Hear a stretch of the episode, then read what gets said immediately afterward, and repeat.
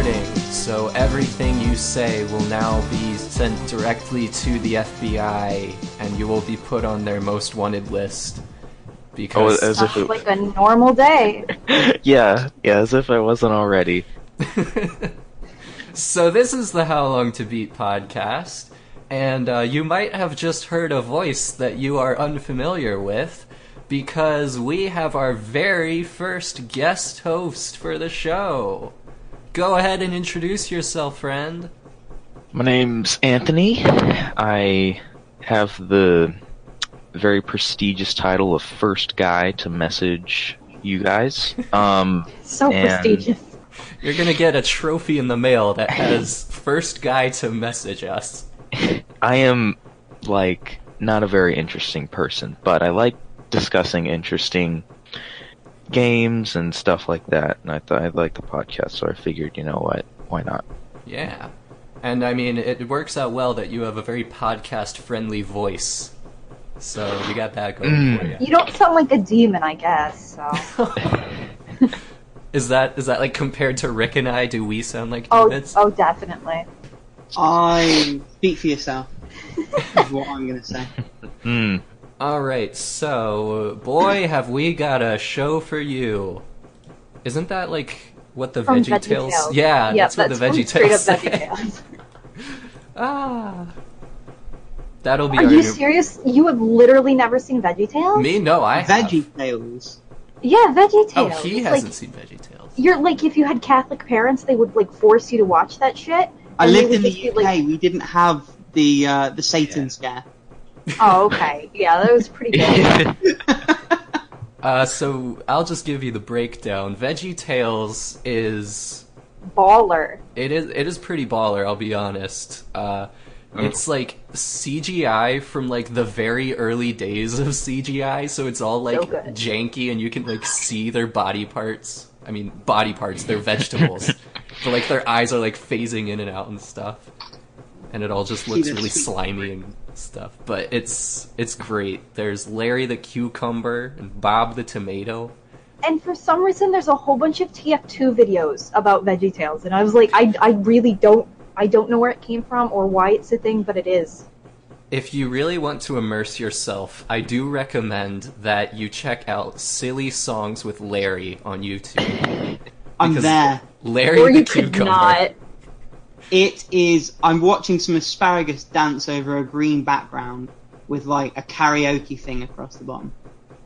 That's pretty Um, nice. I yeah, would I mean, I'll come back to that later. I think. Yeah, I mean, top tier is You Are My So. Cheeseburger. no, no, I guess like No, the toppest- rubber toppest- But bucket. burgers aren't a vegetable. What the? F- the toppest of the top tier is probably the classic Oh, Where Is My Hairbrush? Oh yes, yes. Yeah. Um, I always like the one where they're interpreting for like the the, the hippo or something like that. I don't something recall like that, that. one at the top of my head, but we are getting way off Way track. off track. what are you on about? This is like the ad hoc segment, something Rick hasn't heard of or played. There should. I wonder if there are VeggieTales video games. I don't want it. There's Like, probably no, one thank you. about like Larry Boy fighting the rumor weed. Anyway, I'm gonna stop. If there's a flash game for the room, there's a game for VeggieTales somewhere. so anyway, uh, I'm Kerf. Go ahead, you twerps, introduce yourselves, What? and then we'll get on to the main event. So I am Rick, aka the glue that holds this together, and we have with us Toast, who's wearing a hoodie that really is only appropriate for an audio-only show. Hey, it is super super cute. It says lazy on it. That It- is cute. It looks like yeah, it's, like so- the Lay's. It's symbol. Lay's. It's so so cute, and it's got nutrition facts on the back. It's so cute. Fuck you, and no one likes you. That's pretty creative. It's clearly off-brand. They're called Walkers. Oh my god. Like, well, it's Korean, so it totally is off-brand. All right, so let's go ahead and start the interview now, or we will never ever end. We we didn't even introduce the guest, did we? We did. That was Oh, literally. we the did. first- Okay. Yeah. Well, we just like introduced the host, and so we introduced everybody but him. That's staying in. I'm not editing that out. Did you actually say your name though? He didn't. I d- Yeah, Anthony. Oh, oh, okay. Oh, okay. Yeah. Yeah. So, Maybe. I really don't know. We, uh, the ball, the proverbial ball, has been dropped about 12 times over already. That being said, who would like to ask the first question? Me, because I've got a super secret one that Of I want course to you get do. out of the way because it's burning a hole. So we like to keep it light. So the first podcast question: What is your take on the Israel-Palestine situation? Holy crap! no, I'm joking. I'm joking. I'm joking. So the first question, and it's only slightly less treacherous ground. Rank the regular hosts from most favourite to least favourite, and show your working. Tell us why. Um. Uh. Okay. Um. You know. Okay. I was gonna make a joke. I was gonna be like the one of the Veggie Tales characters, but I can't remember the name. So, but um, I think you all are number one. Just Oh no, come on, we don't have that cop out shit here. You can give us a proper ranking. All right, you want it? Um, you know, I think I may rank Rick the highest just because he really throws a lot of different things around. There are a lot of controversial opinions being thrown around when he's talking. Um,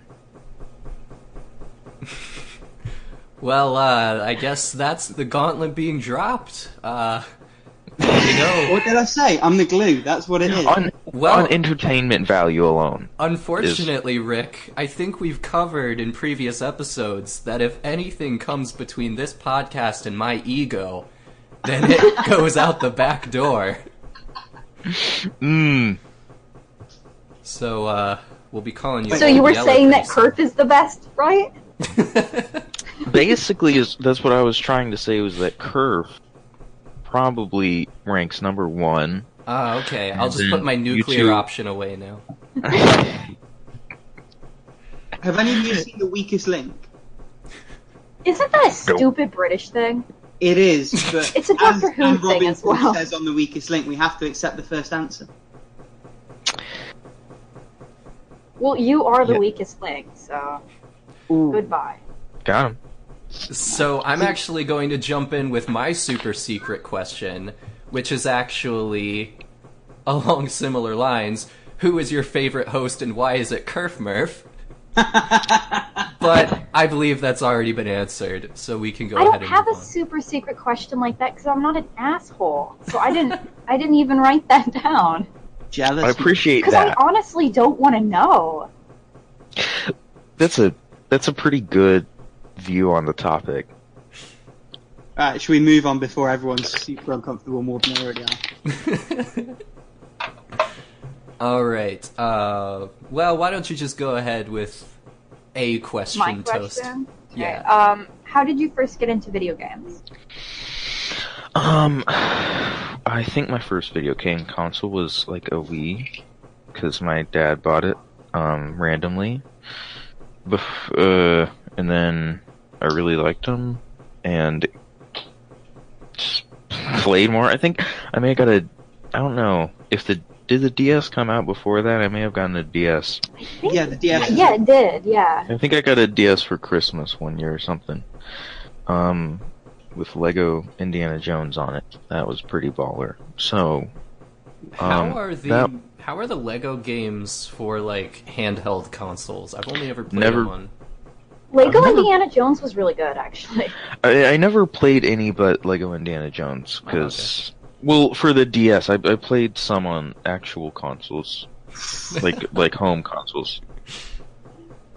I love the audible hiss from Rick. It was more sharp intake of breath.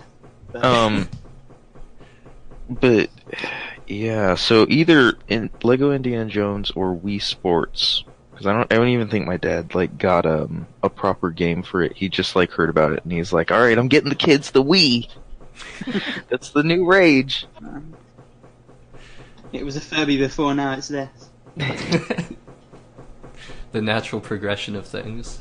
hmm All right, well, let's just go in order then. Rick, you take the next question. Okay, is it not your? Oh, you had your super secret one, didn't you? I'm with you. Um, so what is your desert island game? If you could only play one game for the rest of your days, what would that one game be?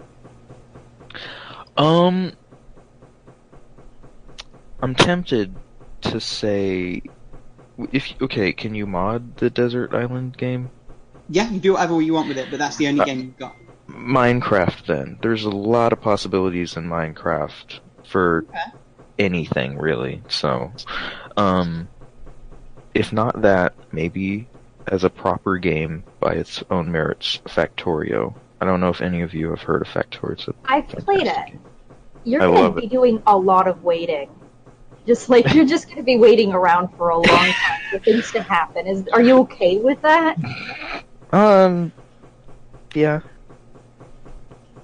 Let's Yeah. uh, let the others of us who have not played Factorio in on the loop. Okay, yeah, yeah. Um, so it's you build a factory. You have your basic resources, kind of just like Minecraft, really. Um, which are coal, which you mainly use to fuel stuff. Um, oil, which you use later, and iron and copper and stone. Stone's pretty useless for a while, but you like you you build an automated factory, and it's like you build stations that mine resources from those, and then you connect them. So basically, what you want to do in this game is make stuff into other stuff, and then have that s- stuff be other stuff again. And it gets a lot more, you know, it it gets complex. That's basically it at its core. But um, the journey there is pretty tough because you have to interconnect everything, and um, you have machines that craft one thing into another. You have to link them all together so that it makes another more complex product. And there's a lot of depth to that game, and there's a lot of mods too, which can expand the depth like a ton. So, eh, and I, you should probably Google an image of it to get an idea of what. It's very stylistic and brown. Very brown. Very Okay, I Two I know words that people- don't normally go together. people don't like the art style. People are like, "Oh, the art style's gross." I love that art style, and like the old Baldur's Gate and Fallout CGI 2D art styles. They're so great. I love them. yeah, it does And, kind of uh, look like that. That's cool. It gives me very Yeah. Sim City vibes. Um, you know how in cell phone games you kind of have like an energy system? You don't have that in Factorio, but what you do have is time for waiting on resources that you need to get to build other things. So Yeah, it's a little bit like that. So you're you're Mhm. waiting on things. So yeah, to, there's a lot of waiting involved. yeah. Because to be able to build more stuff, you have to r- research um, certain stuff to unlock the ability to build it. So. Mm. And you and you have to manufacture research for those things too. And I love. Uh, I, I've spent hours just tidying up my factory. It's so beautiful to see it all working in tandem. I just made a really shitty one. like happy that. There are two kinds of people. I, yeah, the spaghetti factory is a very popular um, term. Oh, 'cause Where of it's just like a giant line. Yeah, yeah.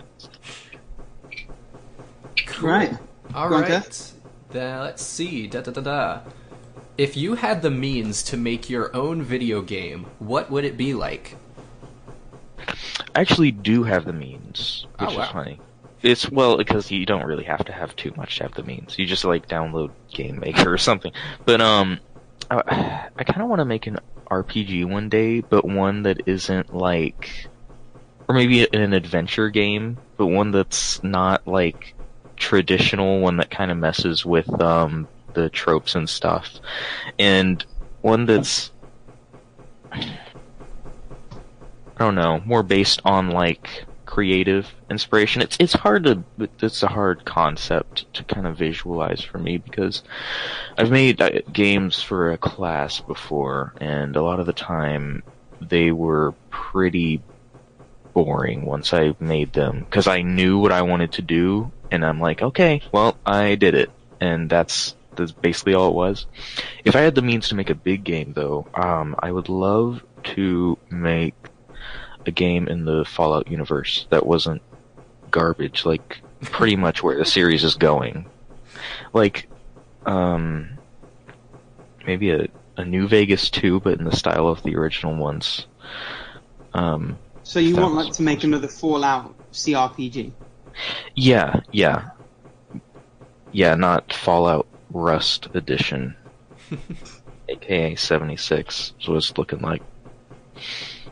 Um, yeah, Cool. I guess. As a corollary question, I don't know if I'm using that word properly, but um, are your are the games that you have made available anywhere for people to play? No, uh, they're they're just on like they're like five minute little Unity games. Um, because we had to use Unity for that class. So it's like, but I will I will say it's um this kind of off. This isn't directly related, but I love um the programming involved in game making. That's like my favorite thing about it. So it's well, Factorio is a lot like programming actually, but yeah, my games they're not available anywhere because they're pretty. You wouldn't want to play them anyway because it's like they. It's not even like they're creative little indie ideas. They're literally just me making a player controller for like a Yeah. 2D platformer. what the professor told you to do, like. Uh, yeah.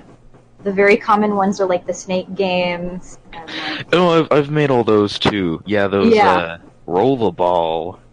Yeah, you want to download roll the ball and play it? I've actually No. made a, a Yeah. brick break game before, and that was the first game I ever programmed. Was a fucking brick break. Hmm. All right, Yeah. toast. Your Oh yes, I shut my sketchbook, so I have to figure out where it was. Uh, I have your questions here if you want the next one. Um, what's a game not ask the every questions? What's a game everyone should play and why?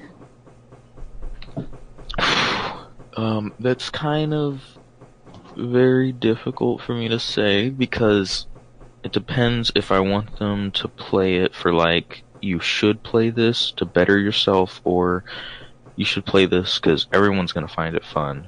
But going on the second one because it's a little bit easier to think of, I'd probably say, um, I'm gonna look at my Steam list real quick. Um, and there's some gems in there. You know, and all. Oh, Valiant Hearts. It's a very recent game I played, but Valiant Hearts. I don't know if any Is of that you the played it.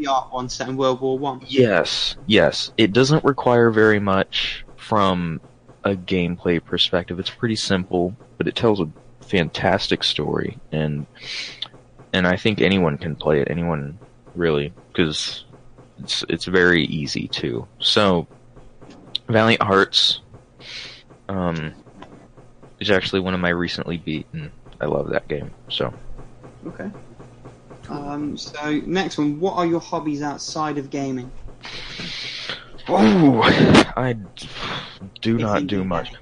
But I do make I, I produce music. I like sound design, um, and I've also dabbled in editing before, but that was a while ago, and I don't really do it anymore because I got bored. So, yeah, you can find my music um, at annisalive.bandcamp.com.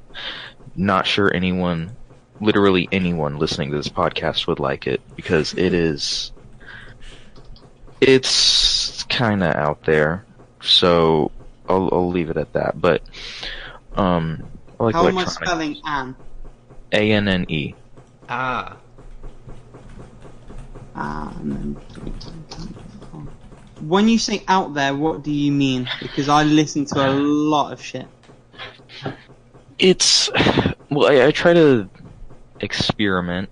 That's a that's a pretty good buzzword in in music is experimental. But I I try to experiment and I try to make some stuff that like no one's really it, it, it doesn't sound like something anyone else has made.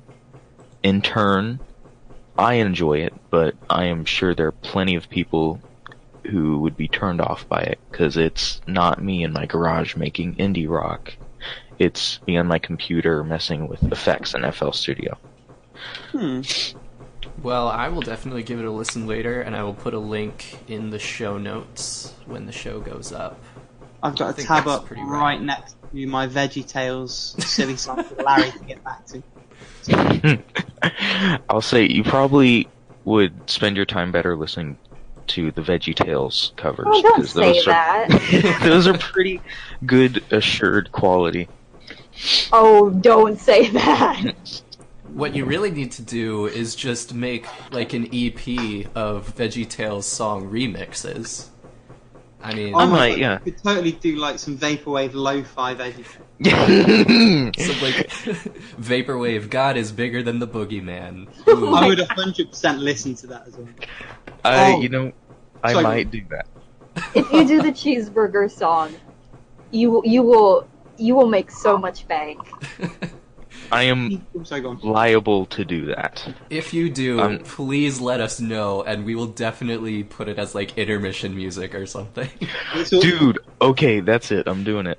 if you can get it Ah, done, yes, if you can get like a 24-hour turnaround, I can edit it in tomorrow. that might be too soon. You know what? I can I can get you a six hour turnaround. Not Oh even my kidding. god. hey, challenge accepted. I'm If you can do slightly it, it'll go worried in. but optimistic. And just while we're on the lo-fi beats to study and relax to, something that I saw Yes. the other week, and I just really want to share it. Are any of you familiar with the comedy show The IT Crowd? Yes. Okay, so you'll remember the moment when Moss was working in the office while it was on fire, and you just have clips of him at the laptop, and then he looks up at the fire, and he just goes back to his computer. They, Channel 4 had a 24-hour radio stream going, and it was lo-fi beats to study and relax to. Also, the office is on fire. So it's just it's that looped image of oh, boy, sorry, Moss over and over, just with that kind of music behind it, and That it's the is- most surreal thing I've ever seen. That's nice. I like that. It's good. But yeah, so Kerf, you're up. All right. Let's see. Uh, what are the best and worst pizza toppings?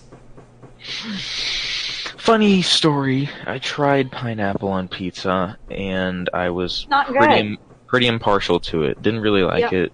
It Yes. just kind of didn't go very well with the pizza. But um, worst pizza topping. I don't like olives. I've never had olives on a pizza, but I don't think it tastes very good. Um, don't think dirt would taste pretty good. But I also like. I think well, most pizza is slathered in oil anyway, so I think sausage goes pretty well with it because that's just like the most oily, disgusting meat you can possibly put on there. So it tastes pretty good, and then, I mean, pepperoni is basically sausage, isn't it? Um, I, I imagine cheese would be. I've never tried it. I imagine cheese would be pretty good on a pizza. Not too sure about that one. You've never had Wait, cheese you've on a never had? yes, yeah, I'm joking. I'm joking. Oh, okay. I was like, holy crap! What the what, what kind of pizza have you been eating? Um, and I will give a shout out to stuffed crust. Um, there have been times where stuffed crust pizza has really put me in another dimension. It's really Holla. pretty great. So Have you Yeah. had um like? I think they call them in, in Michigan they call them uh, pasties, but I think other places they call them like calzones. Now, Tony, yeah. Pretty, yeah, it's pretty much a stuffed crust pizza inside of a stuffed crust. That's so good. I uh yeah I was f- funny story. I was in Seattle, and I was like, I want to, I really want to just try the best calzone in the city, and then went to the video game store, and I'm like, screw this, and then I just ate like a shawarma from two places over. But I Oh, want to try a calzone. I thought you were getting sometime. like a shawarma from the video game store. Wait, what's a shawarma? It's, you know, I'm not quite sure. It's like it has a You lot of. ate? it? You're not quite sure what it is. It's a Mediterranean something or other. It's kind of like uh, it's kind of like a Yeah. hero, right, or something. I've never yeah. had one of those. It's meat and it's some incarnation of meat and bread, really. It's didn't make much of a difference when I ate it, but it's good if you eat it from the right place. Mediterranean Those of you food's great. just tuned you're listening to the How Long to Eat podcast. Mm-hmm. Honestly, if there was a podcast just talking about like eating food and the experience of eating food, I want in like now. I'm sure there are. I'm sure there's many, many. Because food is the only thing that trumps my love for video games. Fair enough. So I Wait, do yeah. have I do have some incarnation of meat and bread as a possible title for the episode. We'll see where the episode takes us, though. Toast, I think you're up. Yes. Oh, yeah. Um, what's your favorite game and why? Um, for a long time, it was Pokemon Heart Gold because that's like the best one. But um, it's kind of hard to say. On a broad note, I would probably say TF2 could be up there because it's very fun. Um, Fallout New Vegas also could be there, and Factorio could be there. But You know what? I-. I think I'll say Minecraft because I was really into that, and I don't think the appeal of it has faded away with time, like a lot of other games. It's still a pretty good game. It is kind of one of those things you could just like play for the rest of your life, as evidenced by your desert island question. True. Yeah. Good observation. So I don't think I could like. I think I would probably pick it up for maybe an hour or two. I don't think I could play it on end though. Well, if you wanted, you could just mod it into another game completely. So you got that option too. I've never played it. I probably never will. Uh, okay, well, if it's not your type of game, then Yeah. Are you sure he's your favorite host? He's coming after you. he's not my favorite host because be, it's on entertainment value because he he gets you guys to Do you react. think? maybe Oh, I I, don't know. see. I see. Yeah, Toast. Stop reaching. He So just it's, he it's just breaks technically us so much. as a result of his actions. I see. I see. You know what? Well, maybe when I'm put on the spot and people just say pick one of three human beings, it is a little hard to to say definitively that you just like somebody better than everyone else. So that's a little. corner, Anthony. You wanted No, no, no. And your gut was right. And Okay, those well, you- bullies tried to get an answer out of you. Who was the only one who didn't? Fair enough. That's a fair point. We're like children trying to like ask our mother who her favorite No. child is. I'm It was always me. again, ever. All right, so I think it's me now, and this is, Is it? one uh, yeah, it is. that I've always asked whenever we've done an interview like this, and it's one I'll continue to ask, and it is, what is your favourite book? You literally forgot about it. I know what you're talking about. It was in there. You can go back in the Discord. It's still in there. What's your favourite book, Anthony? Okay, well, funny story. I keep saying funny story. Um, it's not even a funny story. It's not even really a story. I haven't. It's, all my life, I haven't been like a huge reader. Recently, I've started reading. Right now, I've just started *The Idiot* by Dostoevsky. Pretty great, but um, I I'd say my favorite book is probably 1984, and I would say that based on the merits of just its ending, I loved its ending so much because it wasn't afraid to. It's hard not to spoil it. It's it. He, it wasn't afraid to um, make something happen because, like, all the time, it's like, say you're you're you're fighting to swim, and most stories would have you successfully swim and be ha- be like the hero. Instead, Yeah. it sh- it shows more realistically um, someone kind of drowning. That's kind of spoilery, but I, w- I will say there's a. It's just a fantastic book, Yeah, I and mean- um, Sorry, go on. No, I, I just love it so much. I love the writing. I love. I want to read Animal Farm sometime too. Um, Oh, I love read Animal that. Farm. w- I read the in English last year. I read the the story where he's like he's shooting the elephant.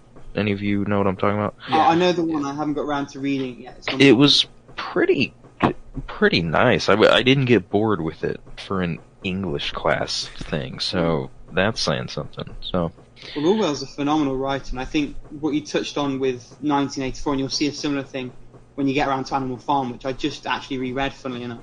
He's not afraid to utterly crush um, the protagonist or the or the focal point of the story, and Yeah. given that he often sort of writes into in terms of cautionary tales, he's not Mhm. afraid to show you sort of the absolute rock bottom and, and make you Mhm. sit there and not give you sort of a light at the end of that tunnel, if that makes sense. Yeah. Which is Yeah. really good because I think too many writers nowadays uh, they fall in love with their main character, and they just don't Mhm. want anything to hurt them because they're so precious. And it's just like no, just like kill Yeah. them. Yeah, the Do the dude from 1984 is literally just like some working class. Like it's like if you uh just randomly picked up somebody. Well, except for one little quirk about him. I'm sure. Yeah, you he's all- mostly unacceptable. but he's pretty unexceptional in most most uh, respects. So, yeah. Well, Toast, I'll have to get you to read some of my work someday because I torture my characters so badly. Is that your ego coming back out? No one can ever be in a better position. Maybe I do have a god complex. Thanks for bringing that up. You're Well. I'll I'll say writing is a a pretty productive way of flexing the god complex. Same with drawing. Too true. Same with Well, anything Art. really. Yeah. Do you get a god complex out of making music at all? Um, the opposite because uh, I see now. I this isn't me being egotistical. This is me recognizing the pattern of things. There are a lot of people with a lot less musical ability than me who do not care one bit, who are very successful. So, in that sense, I do not get a god complex out of it at all. But closest I get is saying, "Hey, that was pretty neat. That VeggieTales lo-fi vaporwave I made." I think that could be your gateway. You do a good job. That could be what launches the career. Literally, there was a dude who made a Caillou rap, and he's literally like famous now. And all What he now? did That- was like, that sounds like a super- yeah, it was like literally just like motherfucking Caillou, and it was like now he's famous. It's Yeah. not horrible. There you are. That's the What world we live in? podcast title. Fucking Caillou. Or was it? Fucking God. That Definitely not putting that on our ostensibly PG-13 podcast, but uh, Honestly, though, anyone who's ever watched Caillou is just like, yeah, fucking Caillou, he's the worst. like he, he's awful.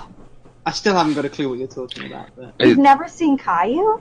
I've never seen him either. he's just this Just bald little bastard. Yeah, I, he's so for mo- awful. I didn't realize it was a he for the longest time. Yeah, it's like a Canadian uh, cartoon, and it's just like the worst thing that ever existed. And my mom, for some reason, she thought I loved it, so she had me watch it, and she's like, I hated it. And it's just like we both hated it, and we were both watching it because we thought the other person liked it. And it's just like we spent years doing that. Nice. How do we get on these tangents? Whose question is it? It's yours. It is. Yes, Yeah. yours. Ah, okay. Let's see. Uh, da da da. Which video game location would you most like to vacation at? Whew. Oh, that's a Is it a funny story? Yeah, it's gonna be funny story. Hey, uh, now that you mention it. Um, d- d- maybe Rapture. That's a pretty good contender. Um, In like its Uh, heyday? That or... wasn't a serious like suggestion. In a well, in its heyday, Rapture Oh, seems okay. like a pretty cool place. Um, there's also Dark Souls. Uh, I know it's like medieval. It's pretty generic setting, but like some of the locales in the Dark Souls games are beautiful, beyond beautiful. Town is really cool. I would vacation in Blighttown, and probably, you know, I bet they have a lot of mosquitoes there. You know, never mind. Um, yeah. Or the depths of hell. In Dark Souls, basically, they got the depths of hell there, which is pretty good. But so either, um, maybe the Rapture, because I don't think about stuff like that. It's kind of hard for me to do. Or you know what? If I could walk around my own Factorio factory, that'd be pretty cool too. Just walk around it in first person. um. Yeah, there's also, of course, Fallout Universe. Um, if if there's a way to vacation where you're just like you just can't feel pain, you have the giant shield around you, that would be a pretty cool type of thing. Ten or penny maybe towers wouldn't be too bad to vacation to. If you were just going to like a location, Tenpenny wouldn't be too bad. ah yes, the Depends uh, on what stage of the quest line you're at. Uh, you could let's say say you're a human and it's not been taken over.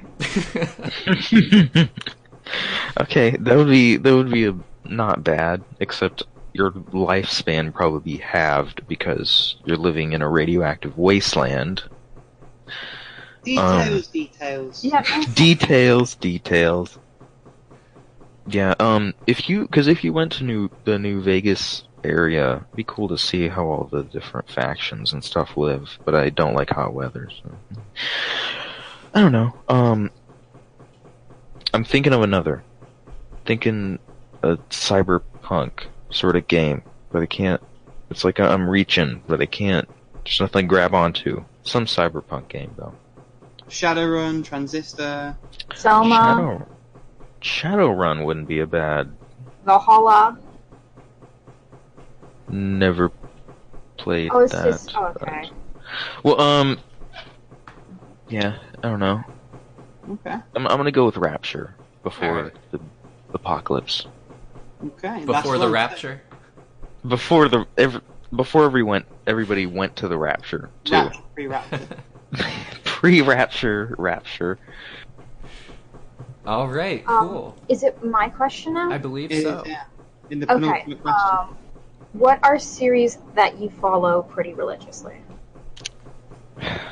Yeah. Um. Well, I don't know if you could say I follow Pokemon religiously, but I'm going to play one whenever I get the opportunity and they release one. So, and then I, Christ, Fallout. I that that series, that poor series. They sh- they just need to take it out in the back and shoot. And it's really it's got like the plague and stuff. It's got like stuff just growing out of itself and Bethesda's like, okay, no, no, we're doing another game. The It's Um, called money. yeah, that's it. They just really keep milking it. Poor cow. Um, the poor emaciated cow of the Fallout Don't series. The toast like that. Brahmins. Right? Barely met it. It's it's a little messed up. As far as things you can and cannot say, that is in fact one of them. You don't call a lady a cow. I don't care who the fuck you think you Don't are. look at me. Anthony said it. okay, all right. I believe he said the emaciated cow from the Fallout series. Please do us a favor I mean- and go and run out and uh, play in traffic, please. Or Nice. the rain, Wearing like, do it like in the dark of night. Yeah, in the dark. while wearing well, like a black in a city, hoodie. so it, it, I don't think it would ever be dark. But Well, let's say like in the bad part of town where the streetlights are Sure. out. Okay. Okay. Nice thought. So, um, yeah, Fallout is, you know, there's still a possibility that they could outsource something to Obsidian or some other company that cares about video games and, you know, do something nice. So, hey, not gonna completely give up on it yet. So I, I kind of follow Fallout. Um, mostly I do follow developers, like Rick said in one podcast, I think. Like Obsidian, they're making pretty quality games. I think, you know, they, they made Pillars of Eternity 2 and basically proved that, and I haven't even played it, but I watched Super Bunnyhop's review, which is good enough, um, for me. So, and it proves that they're still making deep games that they care about, and they're not, you know, they're not falling down the money hole yet. So, them Although, and in fairness, they are having their own share of problems. are they? I I don't keep up with the news, so I don't. Uh, so I've only sort of kept up with it um, in passing, but I know that one of their lead writers left recently, and he is very, very outspoken about a lot of what he says are very bad practices there. Doesn't feel like he was treated very well. okay, I mean, it's. I just made the comment in passing. I didn't intend to go into it too deeply. that is quite the endorsement. That oh, well, I didn't know fair, about I feel like a lot of those things are going on behind the scenes on pretty much any company. And it's pretty much you look at their work, not at their ethics. What a sad, sad statement. Jeez, okay. I then. mean, I, it's horrible, but it's true. it's yeah. All right. Well, okay. So maybe You heard it here. Toast Maybe- maybe fuck the developers. Yeah. Well, you can't really combat her saying that after the whole. But okay, so um, Obsidian, if maybe that lead writer wasn't the one thing holding them together, then I, I, uh, something interesting is gonna happen. So you know, the next game they release is gonna be interesting. You know that. Um, but and then, uh, well, I mean Nintendo. They're Nintendo, so it's like a pretty safe bet to say they're probably gonna, you know, Metroid Prime Four, Fire Emblem, um, all that crap. You know, probably gonna be pretty good. So, got that. Uh, trying to think, anyone else like maybe uh maybe Atlus because I mean they're the, love the Atlus. SMT dudes, so you know Yeah. yeah, pretty excited. You know they, they usually release pretty great games, so Okay. So Cool. the last question and our little segue is what have you recently beaten? What have you currently been playing? Okay, so um I know one of you is not going to be happy with one of the things that I have there have been two retirements as of late. I'll start with the least controversial. Professor Layton and the Curious Village. I retired that. I'm with you there, friend. Yeah. The you know the instant I get a slide puzzle in a game like that, I'm like, no, you're not doing this to me. This isn't I looked up a walkthrough for that one. the, yeah, um, so I and the, the story, I wasn't really sucked in by the story by that point, so I was like, you know what, I'm I'm not suffering through this. I'm sorry, I'm not much of a puzzle guy. I'm not very smart. No, so. that's fine. I'm But, not a um, big fan of Layton games either. Me I, neither. al- I always think that I'm gonna like them more than I do. I must be the lone Layton supporter. The twist You in that first game was phenomenal. if I really like them because my mom likes them, so I like them because of that. But on their own, they're not that strong. yeah, I Sure, she's played. playing because she thinks you like them. No, she's not. She actually likes that one. I think. I, I played a couple puzzles with my mom, and it was pretty fun actually. But beyond that, I if I could have played it as a visual novel, I feel like that would have been Hmm. more. I, I may have beaten it that way. And the other retirement um, was Donkey Kong Country 2. Got that on Virtual Console. It's hard on virtual console.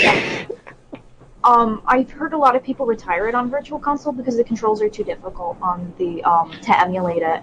So if you played the original version, it might be a bit different. Do you think if I were to emulate it on PC, I have a SNES um, USB controller that's pretty good. I've played Possibly. it emulated before, and I didn't have issues with it on my computer.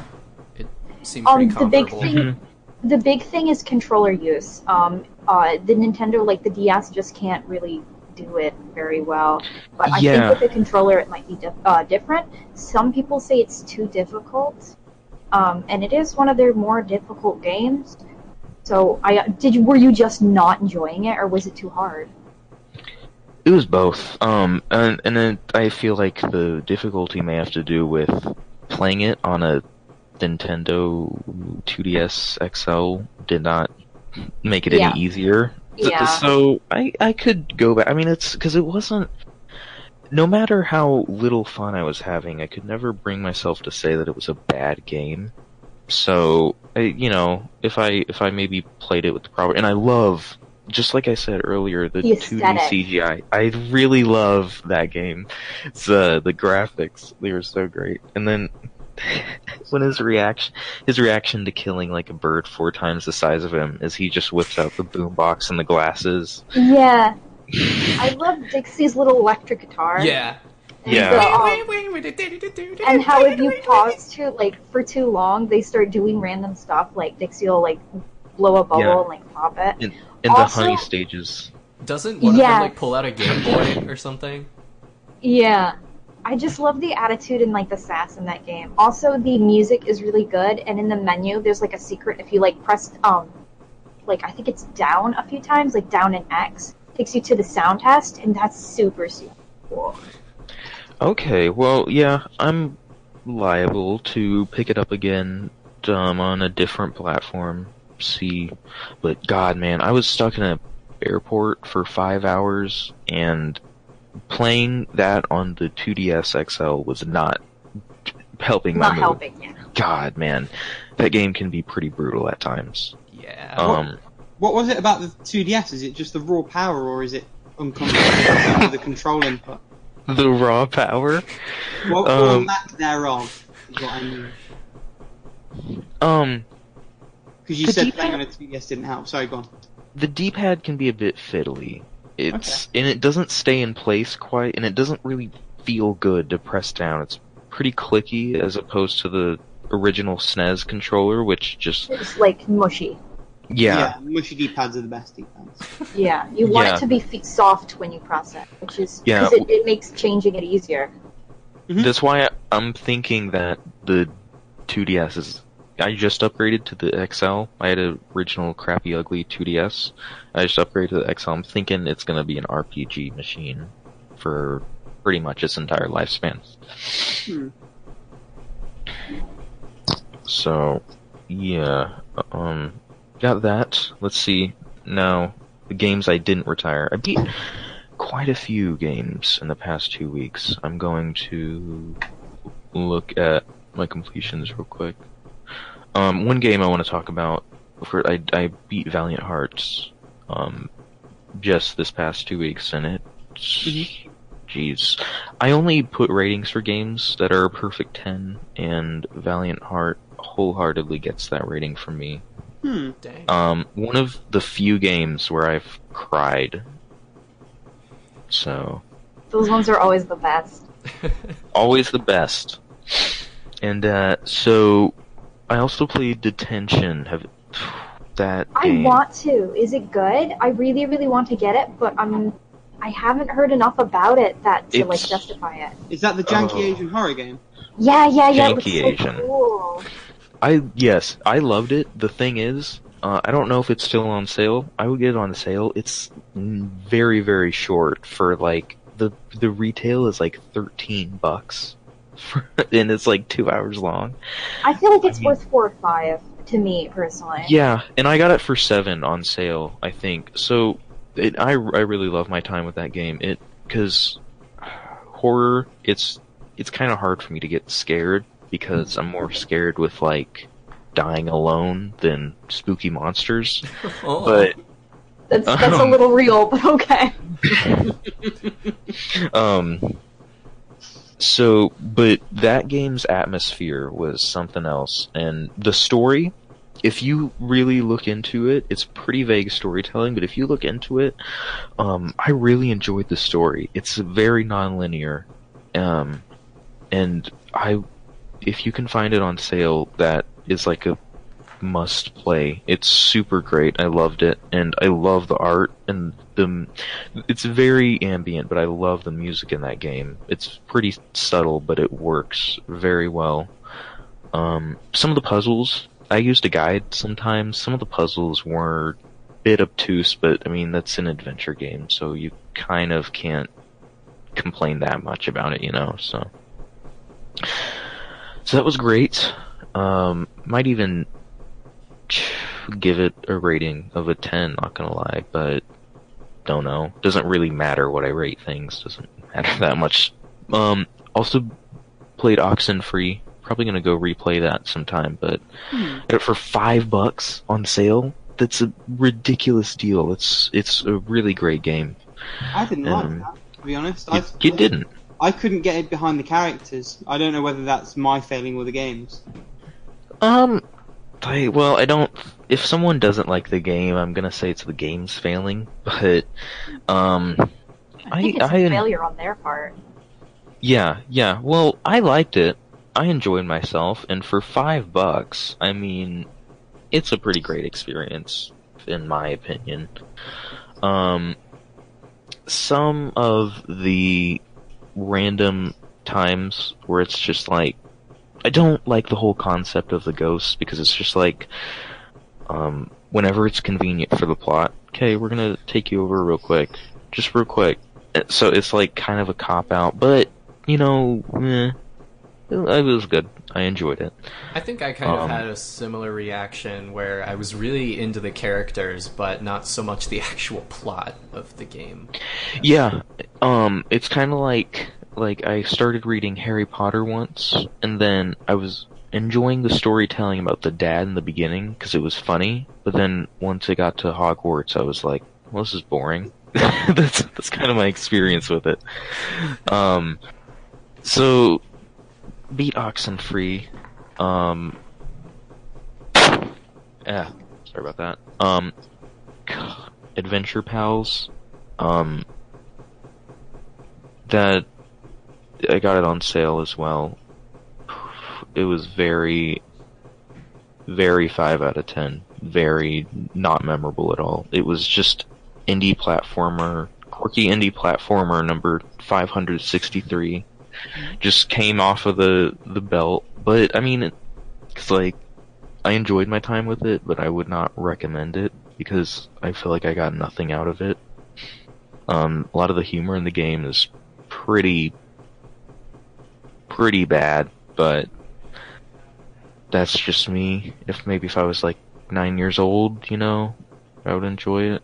Um, and also the combat. Oh my god. Okay, you know in games where you get hit, they give you an invincibility section, and then you get to re you get to move yourself so that you're away from the action and you can yeah um no it it gives you invincibility but you're not able to move while you have Oh. invincibility so In you're the right enemy- behind in the yeah the um the enemy AI is just okay go to the player. So you get hit get knocked down the enemy goes to you while you're knocked down and you get hit again immediately. And it can be pretty frustrating. It, it feels pretty unpolished in that sort of way but say the art was good. The music was like if you google if you do a mind google of generic video game music that's the music. So it, it was very forgettable. The whole experience was very forgettable. It's like the video game equivalent of eating a Big Mac. So take that how you will. I mean, every time I eat a Big Mac, it's a really transcendent experience. So, Really, Some- it's hangover food for me. Some I, I was I was being sarcastic. Okay, I thought you were being serious. For some people, that is true. Yeah, Need maybe sarcasm detectors. maybe if you're really passionate about mediocre indie games, you would like the Adventure Pals. Um, all I'm saying is, God, I'm glad I did not pay fifteen dollars for that. Um, I think I beat another one. Oh, I will say I played the free Life is Strange part, and she literally used the word "keck" in it, and I kind of checked out. I was, you know, it was leading up to that, but then, you know, when you when you're in-game characters, they're talking about we should start a Kickstarter, right, guys? Right, kids? You know what I'm talking about?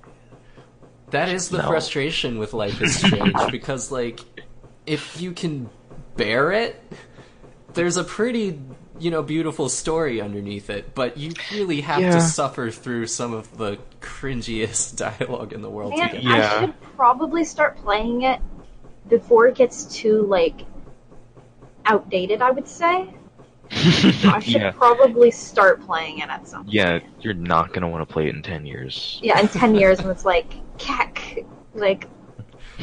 Although maybe in ten and years, maybe in ten years it'll just stop being cringy and just be hilarious. Maybe it'll be camp. Dude. I don't Yeah. know. The thing is, As like, I still kind of cringe when people are like, "All that in a bag of chips." I still kind of cringe when people say that. Like, even though it's like a throwback, it's no, it's still kind of cringy. that's like a '90s saying. It's All like it, is it? Okay. all that in a bag of chips. Yeah, it's like if you think you're something special, like all that in a bag of chips. See, on the flip If side think- of that, like if people are like using like the words mondo or tubular, like I am all about that. I use those. I use those words regularly. Radical. I Well, still this try to get out of the the um like things I said in middle school. I still try to like get out of the habit of saying them because like back then it was like really like we said Coolio, and I still every once in a while still say it. And I'm like, kill, stop it, don't do it, kill it with fire. Just it needs to die. All I'm saying is I was trolling someone and it was darned epic. That's I'm just gonna leave it at that. Yeah. I don't no. think epic can ever age though. I don't think I think it's one of those words where it just doesn't really have an expiration date. this is epic. Um, Just have a dynamic I mean, etymology. maybe it's Yeah. the context. The yeah, eh, whatever. So I also beat um the Sexy Brutale, which was another adventure puzzle game. I actually I- beat that myself in the past couple of days. I want to Oh, start nice. it. I want to start it, so I was like, oh, start it It- real soon. pretty charming, pretty nice um little game. I um also used a guide on it. I'm I'm pretty I'm not very good at adventure games, but I love the concept of them. So he- I enjoyed my time with it. I um I was not going to pay the full price though. Um I got it from the gray market G2A, which I'm a little ashamed about, but I'm not gonna pay twenty dollars for that. So, meh. Um, but it was a good game. Um, nice little story. Nice, I think, eh, nice like twist at the end, kind of. See, I felt I like the twist was kind of weak. Well, I mean, I, the thing is, I don't know about even like commenting on a story like that in a game because there was no stakes or anything really serious, and the characters were never like the story was barely a focus for so much of the game for me that it's like, well, okay, I'll take the twist at the end. You know, it was it was cool, I guess, but I was never really focused on anything around me other than solving puzzles. Mm-hmm. I guess my disappointment with the story was just that they had this full cast of characters that they like developed through each of the individual like puzzles and like chapters, Yeah. if you want to call them. And then they never show up again. they never show up again, and all of your like emotional weight at the end of the game is kind of based on this character that is only You never met. in passing. Yeah, and you only find out who he is at the end. Yeah, I think it was more the dialogue for me. I guess I enjoyed the dialogue. The dialogue. is in it. exceptional. Yeah, it was. You know, it's a, it's a. I'd say it's a good game. So, you have that. Yeah. Um, I'll just I'll jump in here so we don't have to like repeat ourselves too much later in my own segment with some of my thoughts about the game. Um, Okay. and then we can return to you. Um. I really, I think what I liked most about it was that you know you have all of the characters who are great and well written, but I also loved that like each room kind of feels like a character in a sense. Um, Yeah. There's so much detail in the scenery, and uh, once you get like your last power up, then uh, when you're able to basically uncover the history of that room, uh, it reminded me a lot of Luigi's Mansion in that sort of way, where everything in the scenery is so memorable and Yeah. I, I hate this the- word, but iconic. Epic, if you will. Epic. yeah, there we go. It. Yeah. The the mansion had a lot of love put into it. I It guess was- I only would have liked to see a little more of things like really changing uh, as Mm-hmm. a response of what you're doing, more of like a causality situation. Yeah. it it, did- just. Yeah, go ahead. Oh no, I was just saying. Yeah, people don't die now. Yeah, that's really the only so- change. that's really the only change Yeah. that occurs. Whereas, like, I don't know. I was also comparing it a lot to Hitman in my mind, the Hitman series, where Mm-hmm. like if you blow up something on one side of the map, then it'll change like AI patterns and things on the other side of the map. And granted, Yeah. I know this is like a much lower budget project than uh, Hitman games, but it still would have just been nice if there was a little more to the puzzles than you know figure out where you need to go, change one thing in that room, and then it's kind of solved. hmm Yeah, they could have had an opportunity for like branching stories through how you solved it. So if you could solve puzzles in different ways, but it's all pretty much a straight line Mhm. from one end to the next. Of make sure this dude doesn't walk into a furnace. Yeah. All right. Now you may continue. Um, I think that may be it. I think it's yeah. I don't. I haven't, and I, I don't even have any currently playing games because I was just I beat all the games I had on vacation. Um, and uh, now I'm just on the prowl, right. thinking an RPG next. Got any in mind that you're thinking about starting?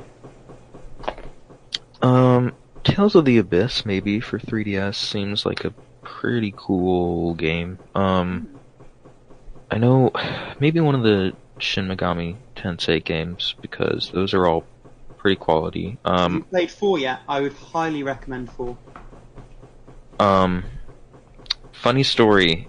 I, I got about seven hours in, um, and then sold my the the the the, the one I was playing on it a while ago for various reasons. So, um, yeah, And you have to buy it again, obviously, because oh no, you're in America, so you'll have a physical copy.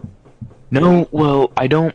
I had to, I had to call Nintendo customer support to relink the stupid DS thing. So now I have all the games I bought previously. Okay. But I, I had to wait. They're like, yeah, it's it's two to three business days for us to send this email to you. I was like, Christ. But that's you know whatever. I I may I may pick it up again. I don't know. Um.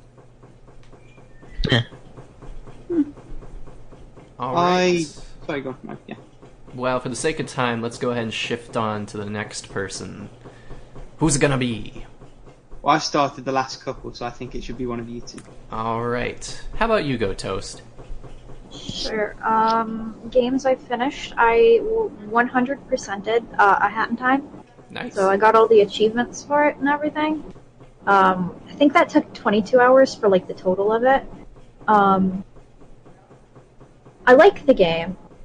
The achievements were really inconsistent because some of them were really, really easy, and then others were like glitched and like wouldn't pop up, and like I had to do them over and over.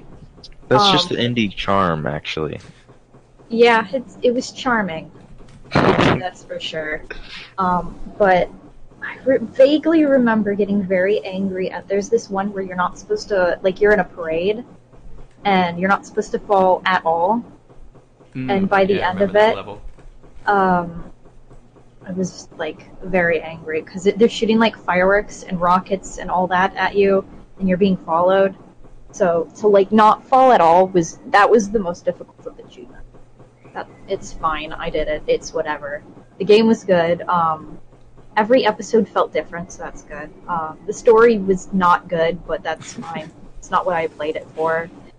Um, the I didn't really like the art direction in it either. It felt very Unity to me, which um, I I feel like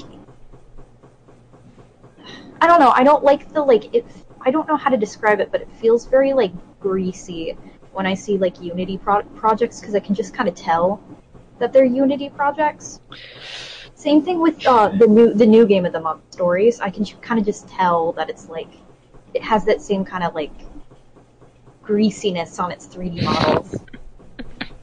but Yeah, I guess that's a good way to describe it. I know what you mean.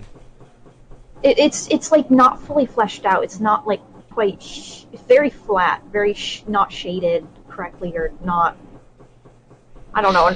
I don't know. It's just kind of boring looking. But the game is good. Um, did I finish anything else? I think so. I'm finished the first chapter of uh, EF. I'm on the second chapter, and I think there's two chapters per game. So I think I'm about halfway through the first game, and then I think there's a second game, uh, which I don't know. It was supposed to be like one smushed together game, and I think in some places it was, but it wasn't where I got it. So I have just the the first one and the second one separate that you have to kind of like crack together. But it's weird.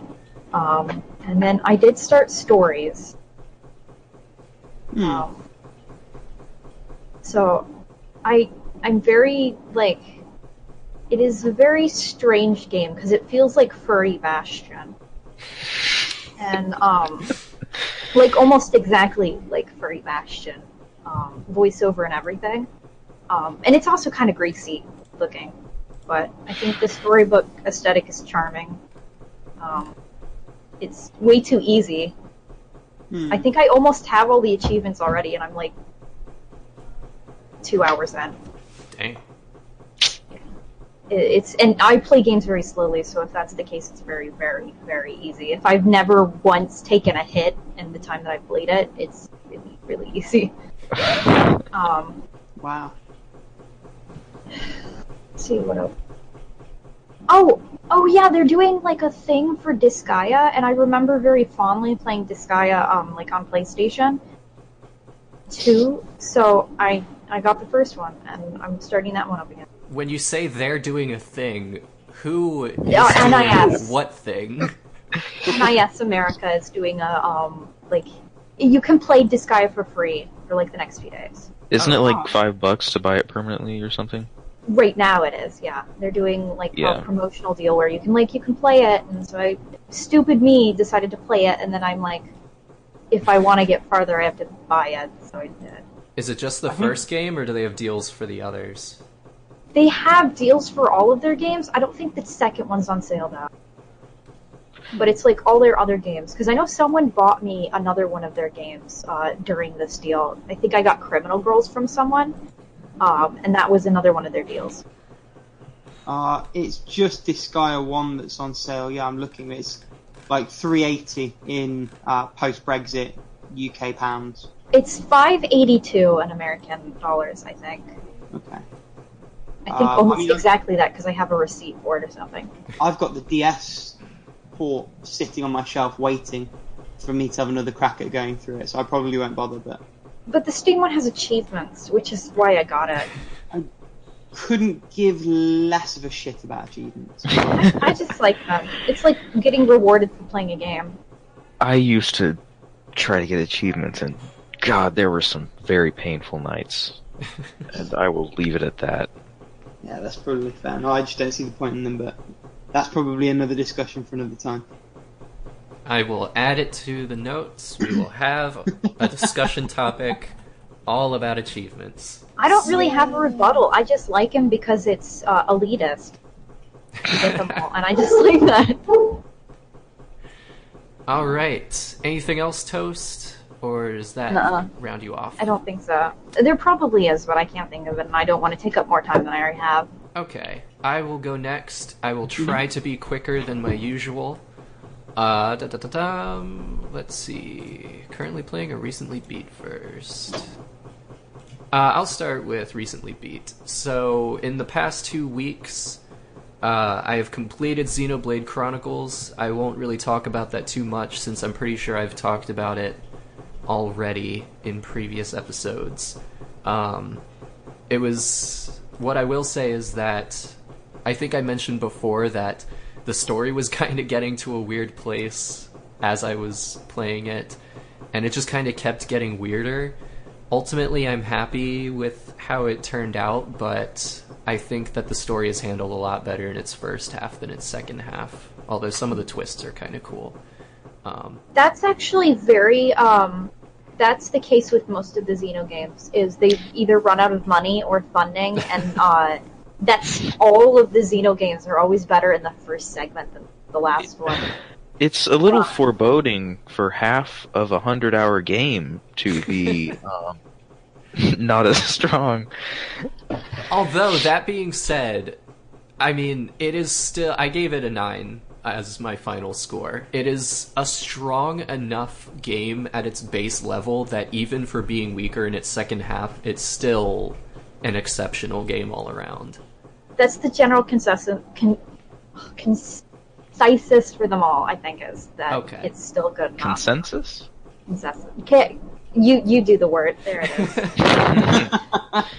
Evanescence. and Evanescence. Oh Bring me to life. And the only other thing I'll add is that my favorite ship was decanonized, so I will always be upset about that. all the best ships are never canon. Well, That's so sad. uh, except for Makoto and Kyoko, but we won't get to Danganronpa too much. It's the obligatory. Really, I wanted him to be with. uh I think it's like Asahina. I wanted him to be with Asahina. Yeah, they would be cute, but Kyoko's the girl for him. Anyway, Really, she's a bitch. but the noodle. Wow. Anyway, the next game after that was Castlevania Lords of Shadow Mirror of Fate, which I was just beginning the last time we had an episode. I have to agree with you, Rick. I now I have been turned from a thumb sideways to a thumbs down. It's just mm-hmm. an exceptionally dull game. I mean, I'm still gonna say that I love like the backgrounds and like the animations and stuff, but yeah, at the end of the day, I mean, it's like it's trying to be a classic Metroid, not Metroid, classic Castlevania game mixed with a Metroidvania by doing like three campaigns where it's basically linear, but then you can do some exploration at the end. It just doesn't work. I was That sounds like a mess. very disappointed with how it ended up. And then like the ending, Rick, do you remember the ending? I didn't get past the first half hour. Oh, so- right. Yeah, you mentioned that. I'm going to go ahead and spoil it because it's a side series and it's Castlevania. It's literally the story of Dracula. So, at, at the very end, you're playing as. Uh, Like, you're playing as, I think, uh, Gabriel Belmont. No. There's so many Belmonts. You're playing as the father of the like first character you play as or whatever. So you're playing as Daddy Belmont. We'll go yeah, with you're, Daddy you're playing as Daddy Belmont, but not not Daddy Granddaddy Belmont because that's Dracula. you're playing as Daddy Belmont, and Belmont. Hey, whoa, Granddaddy Belmont's Dracula. in the Lords of Shadow side series, yes. what? Not, not in the main series. So Granddaddy Belmont is Dracula. You're playing as Daddy Belmont, and you're trying to kill him. And uh, you fight him, and he like kills you. But then he finds out that you're his son, so he like gives you his blood, turns you into a vampire. And wow, turns out you're actually Alucard all along. But that's the ending. It's it's just like a twist that doesn't actually end the story of the game. It just, They really wanted something, something exciting to happen. yeah, They just wanted that series silly. to be way more popular and long-standing, as in the, the Lords of Shadow sort And- of version of it. to be honest, I love the first Lords of Shadow game, but yeah, the second one was just a Darksiders wannabe, and Darksiders is just a God of War wannabe. So all the dilution. Ooh, that's I love. controversial. Hey, I love Darksiders, but it's li- like the first game is literally just God of War and Portal together. well, in, in like Zelda, So yeah, yeah. because they enough. said that they modeled it after Ocarina mostly. Like when they were actually talking about their uh, inspiration, they said it was pretty much like ripping off Zelda and trying to make it edgier. and it succeeded at being edgy. Uh, my next completion was actually Professor Layton and the Unwound Future, which is the third in the Layton series. What a game. Yeah, I won't talk about it too much because we already touched on it, but my. I, I actually played it because it's been a couple of years since I played the first two games, and I thought, hey, I'm older, I'm wiser, I'm gonna enjoy these more than I did back then. And then I rented it, and it came in the mail, and I played it for like three hours, and then I just stopped enjoying it. Uh, so, make of that what you will. I did finish it though. even though maybe I shouldn't have. That Next. ending has all the feels. Just side note. On Unwound Future, Yeah, uh, I mean, it got me in the feels anyway. I wasn't able to feel much. I mean, I'll grant that I felt something. But it's just like it I don't know. I can't say it came out of left field because they were building towards it the whole game, but yeah, I don't know. So next was Rhythm Heaven, um, which is like it's like WarioWare Inc. but with rhythm mechanics, and it was pretty darn fun. Um, I don't really have much to add other than that. You should play it if you have not. Um, I I remember the wow, wow, wow, like the for the rhythm heaven, like they had like the little screaming people. They're like wow, Oh, wow, yeah, you, wow. have to, you have to hold the touch screen down to Yeah. stop them from opening his yeah, yeah. There were just so many of the different mini games that, and they're like all shouting different things. I will say the absolute worst one was the one where you have to shift between the downbeat and the upbeat on like a dime. They're like you have to tap on the downbeat, and then you just suddenly have to shift to the upbeat, and it, it's so difficult. I don't think I could do that. I mean, they. I figured out how to do it because they do give you an audio cue, but it still takes some adjustment, and it slowed down my pace a lot, which upset me. Next was Cave Story Plus. Cave Story probably doesn't really need much of an introduction. I mean, it's a good game. There you have it. It's free if you're interested. I I beat it on the Switch and was not too thoroughly impressed. Was that the like weird 3D new version they made, oh no, that was or 3DS. was it, or was it the original? Like no, pixel I art think style? it was. It, wa- I think it was literally titled Cave Story Plus. So Okay. yeah, Yeah, I'm thinking of Cave Story 3D, which is different. Okay. I don't. Fun I don't. you can get it on PSP. Not legally, but you can. Uh, that's how I played it. It was good. Anything Yeah. else you want to say about Cave Story? You seem to have some thoughts. Me? No. Okay. Alright. I I have a few more to go. Played Super Win the Game, um, which is just kind of like a indie 8-bit callback to like uh, NES adventure games with just very obtuse maps and instructions and stuff Oh my god. and it's I, I can definitely say it's an accurate representation of that. It it's a pain to get around the map. It's a pain to figure out the puzzles and the directions they want you to go. Uh, I mean, the actual like platforming of it, I guess, is fine, but I don't know. Ultimately, I just was getting kind of annoyed with it by the end. I played and finished Sonic Mania, which I will say is the only 2D Sonic that I have enjoyed from beginning to end, which may be a controversial opinion, but I stand by it. How do you feel about the ugly little OCs that they have? That They was have in a Forces. squirrel? Oh, it was in. No, no, no. They have No, they've little ugly new OCs. ones in the Plus update. Yeah, yeah, they did. Oh well, this They're little squirrels and at like a, a um, like they're really ugly. My my Sean got them. I didn't have that one update. I them guess. isn't an At least one of them's carried over from like an obscure old game. Yeah, they're really ugly. He's got like a peanut butter tail. I was just playing the base game, so Oh, okay. I I know not of these squirrely OCs. Um, and just today I finished up Scribblenauts Unlimited, which I don't really have an opinion on at all. Really, it kind of was just something that I did. It made the time go by, and that's all I really have to say about it. Those games are so vanilla. Yeah. Weirdly, given the concept. I think it's a clever idea. I just don't think they've ever executed it well. Hmm.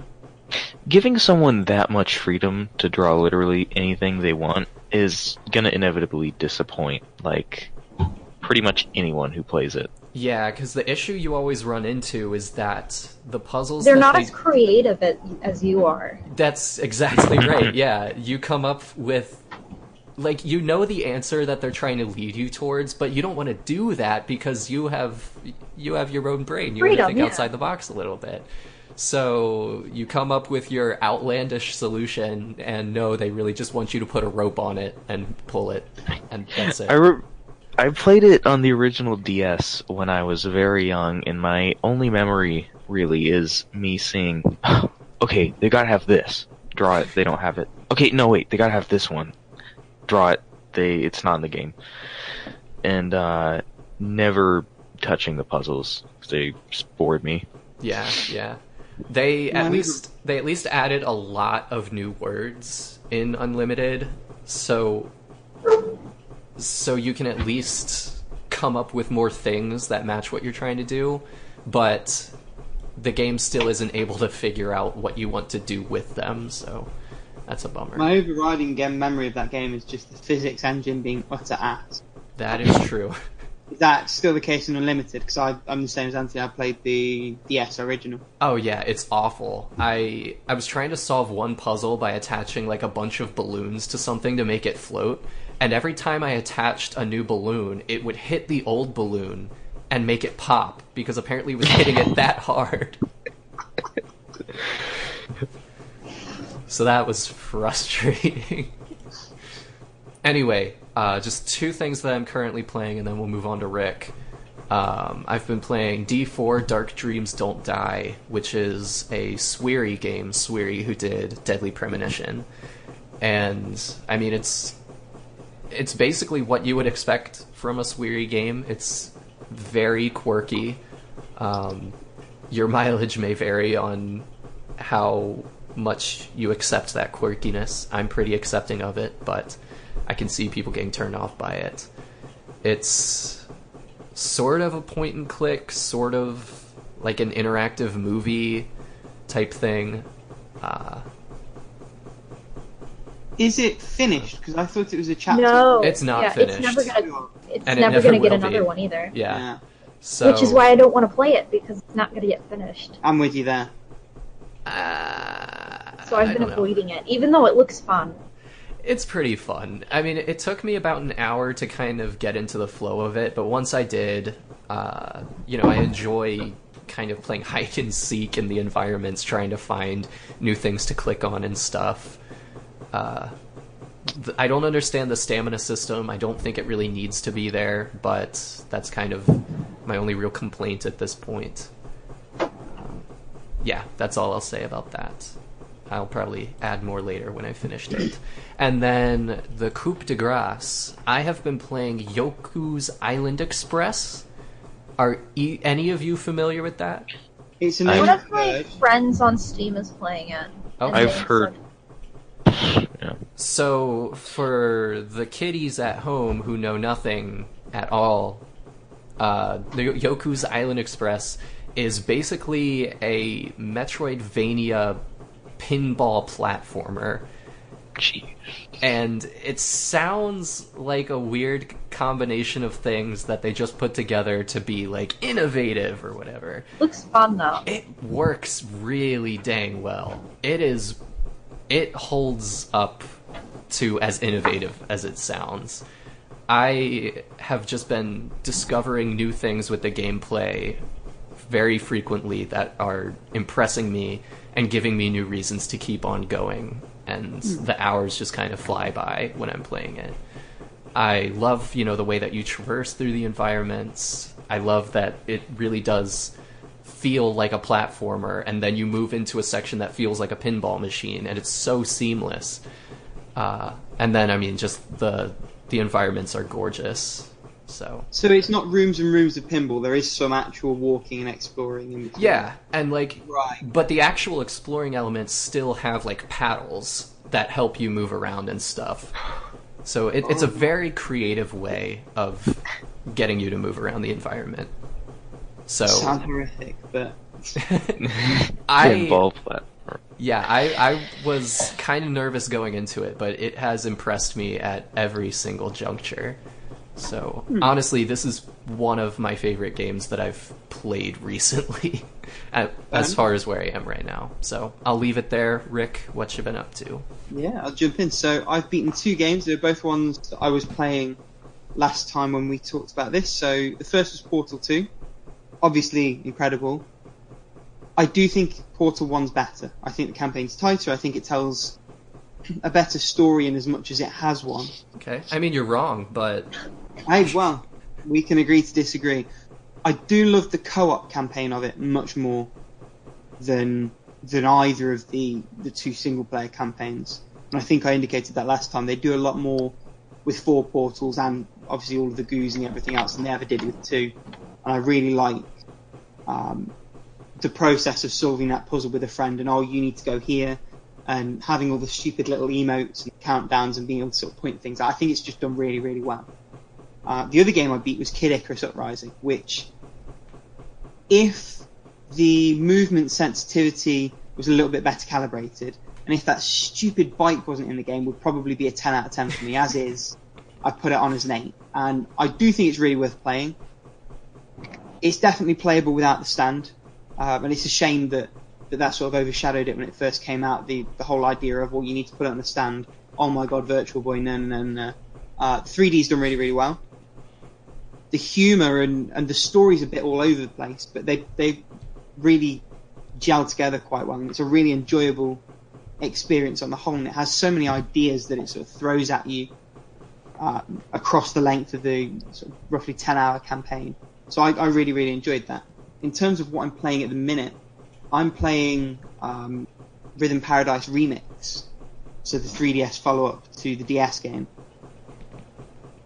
Want to Does it like it much more does it have a different name? Is it called Rhythm Paradise over there? in the EU, yeah. It's, Oh, okay. it's called Rhythm Heaven in America, and it's called Rhythm Tengoku in Japan. Um, what I loved about the DS game and what annoys me about the is that in the DS version there wasn't really any story. You just jumped from sequence to sequence to sequence, which was fine. In the 3DS version, they try and give you a story. It gets in the way. It doesn't really add anything. It just frustrated me in between, or it's frustrating me rather, in between puzzles. What also annoys me is that there are not one but two pretend endings in the game, where it rolls the credits and it's like, oh no, there's more. It's just like, say, come on. Um, also, because the campaign's a lot longer, you can tell how limited the game is much earlier than you did in the DS version. Everything is just a variant of press the A button at the right time. Occasionally you'll use the D-pad or the B button, but that's it. Um, in Burst it's good though. It's still definitely enjoyable. Um, what else am I playing? Um, I'm playing another code, Two Memories, so that was a launch title for the DS. I've been sort of keeping my eye on eBay. I recently managed to snag a copy at an acceptable price. It's okay so far. I'm quite early in. It the story's a bit bonkers, which is normal for um, that developer. They made the Hotel Dusk games as well. Oh, I remember Hotel Dusk. It was really good. I hate Yeah, Hotel. Dusk. And That's because you don't you don't understand. Hotel Dusk was good, and it's you can definitely see where some of the ideas that they started working on in another code went into Hotel. So the conversation system's exactly the same, although you hold the DS normally as opposed to like a, a book. Um, some of the interactivity and the movement mechanics are similar. It's too early to say if it's good or not, but I'm playing that, I guess. I'm also I'm also playing Oddworld Stranger's Wrath. So that was originally an Xbox game. It got a HD port to Vita, where I'm playing it. It's also on PS3, and the unique things about that are twofold. The first is that it's a hybrid first and third person game.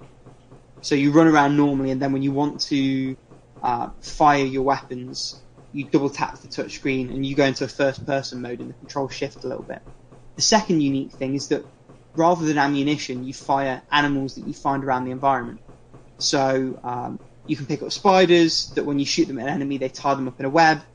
You can buy these little, no, sorry, find these little furry, teethy creatures that slow the enemy down when you them. Um, There's a firefly type thing that fires the electricity from your bow. It's odd. It definitely builds a really nice world. It's Again, it's odd and it builds a nice world. Yeah, Like an odd world game. they should have called it that, like the world that is odd or something. I don't know. Is Uh, that the same game series as Oddworld Abe? Yeah. It is the same series, but it's nothing Okay. like those games. And thank God, I fucking hated Abe's Odyssey. I mean, again, I know you're nothing about the series. Right, well, Abe's Odyssey is it plays a lot like the original Prince of Persia in that it's side on, it's very clunky in how it controls, and it's also very very unforgiving. I wouldn't say clunky Oh, I would. necessarily. I definitely would. I mean, the thing is that every move you make is pretty much bound to a certain distance. As So, is like- every breath you take. so like if you if you press left you're going to go a certain distance left if you press right you're going to go a certain distance right so it means that your timing has to be a little bit tighter because you basically have to buffer your inputs i oh, wouldn't Oh, I necessarily see. call that clunky though I would. You feel like a shopping cart. You press the button and you go careening off in a direction. I would probably say clunky because I, for the first little bit, you're gonna look like you're like having a spasm on the the, the screen. It's also got a really weird conversation mechanic. The Odyssey, not um, Stranger's Wrath. Stranger's Wrath's got quite a nice um, conversation mechanic actually. You press a button and it gives you an audio cue of him talking, basically telling you what you need to do next as a reminder. And that's one of the ways that it really sort of immerses you rather than having an objective screen. You press square and Stranger says, I better go and kill Toots McGriffin or whatever the next bounty's name is. Uh, but it's, it's good. Initial signs are positive on that one. Uh, I'm about halfway through Resident Evil Revelations. I like it. I don't love it. I don't really have a lot of opinions beside that. I mean, it's an okay third-person shooter. There's some light puzzling. Um, the waterborne enemies are absolute ass, but everything else sort of does what you'd expect and works well. Um, I like also that you're jumping between three or four different uh, casts of characters, and I'd assume towards the end of the campaign they're all going to coalesce. But it's sort of nice having these story threads running somewhat concurrently and seeing where things are starting to come together and what happens in one set of story missions bleeds into the next. So I, I like the way that they did that. I suspect it was a concession to the fact that it came out originally on the 3DS and you had to um, plan the gameplay a little bit around portable sessions. But I think it works really works really well. And the final thing that I'm playing, and I say playing hesitantly because I've literally not touched it in the past fortnight, is Phoenix Wright. Jeez, rick It's I mean it's still going. It's I've not given up on you it. You can't say that you're playing it. I can. It's I haven't swiped the thing out of my Android trace. Technically still playing. but yeah, that's me. I'm So- gonna come over there and force you to play it Is it really worth your time and effort? What time is it? Six fucking forty-eight. Oh my fucking god. I mean, um, If you need to rush, we've got three. We can always do the second half. not swear words. like find replacement. Right. I don't want to be responsible for ruining your love life. If you've got a thing, go for the thing. I can make them wait. I would also say for the record that knowing our timekeeping abilities, it was quite irresponsible of you to time it to be straight after the podcast. Got him. We've been really good lately, like recently, we have, Oh. that's true. but i mean they were the ones today it, not me. today was we're shaking things up though should have accounted for that we got a What they're fourth person Anthony, It is. It is my one day off. what they're saying, Anthony, is that it's your fault. And really, in that context, I think you were right to pick me as your number one host. Well, I can't blame him because most things are my fault. no oh. Damn, Are I got kidding? real again. This is what you did, Rick. You did this. I did. What did I do? Yeah, you made our host feel, or our guest host feel bad. Who was it in the lead up to asking people to come on this podcast that said, if you're better than us, we will hurt you? I don't think I'm the person responsible for discomfort. That actually sounds like Kerfmer. I mean, it could have been either of you. it was Kerfmer. I don't think I said that. no, Kerf said, It could have been actually. You definitely said something equally as bad though. I'd probably say Yeah. something dumber, like I'm gonna take you down to Pound Town. No. That sounds like the name of a discount chain in the UK. We have Poundland, we have Pound World. It, you know, it fit right in. anyway, So what you're about to hear, hopefully, is the amazing lo-fi brainchild of Anthony and VeggieTales.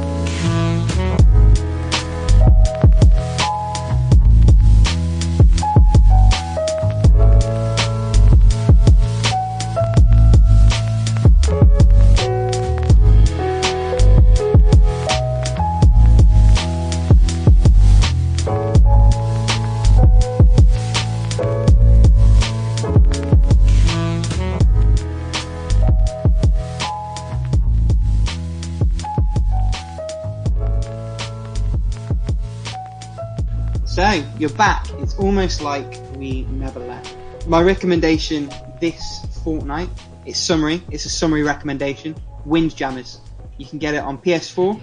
You can get it on Vita, and I'm pretty certain you can play it on your browser. If you, You already plugged that game. did, I well, it's worth plugging again, so it can be my recommendation again. I Got think- him. So it's really, Wasn't- really yeah, good. wasn't that your very first, Very first. or was one. that Deadbolt? No, It was probably it was Deadbolt. Windjammer. Play 'Cause Deadbolt. you were- Stop recommending crappy Play games. I'll stop recommending them when you play them. It's a good game. You know, I've been looking for a first person platformer for a while. It's just, I can't find a quality one. I'm really, really looking. I just cannot find any possible game that would fit that specification that anyone has ever mentioned. Mirror's Edge.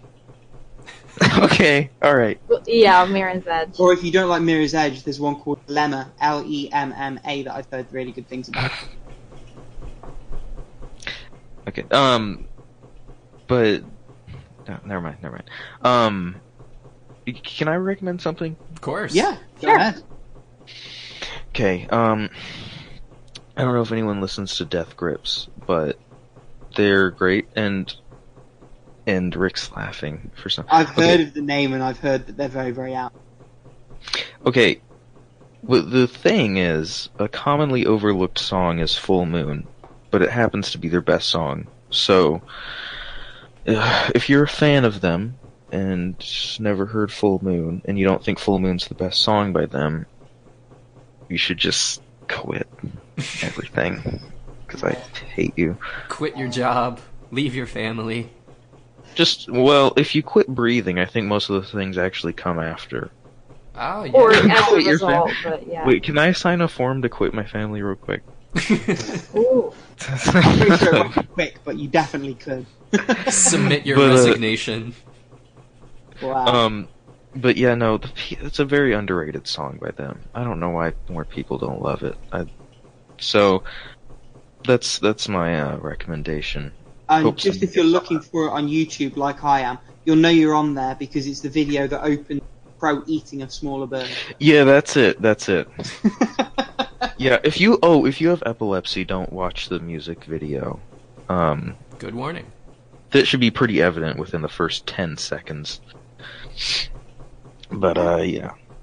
Oh, by the way, if you have ep- epilepsy, also do not watch the new Incredibles. Yeah. But know if that's been if you have epilepsy, Deadbolt's the game for you. No problem there with that. Deadbolt. Have you played Deadbolt, Anthony? No, wait. Well, okay, is it not a first-person platformer? No, I, I did wonder if that's why you were bringing it up. That's the j- okay. I was trying to make a joke. Right, okay. I thought it the okay. You know, because have you ever watched um to Snakerer? He's like a dude, I and don't he did a think I whole- he did a he's a He's YouTube like dude. a He did a dude.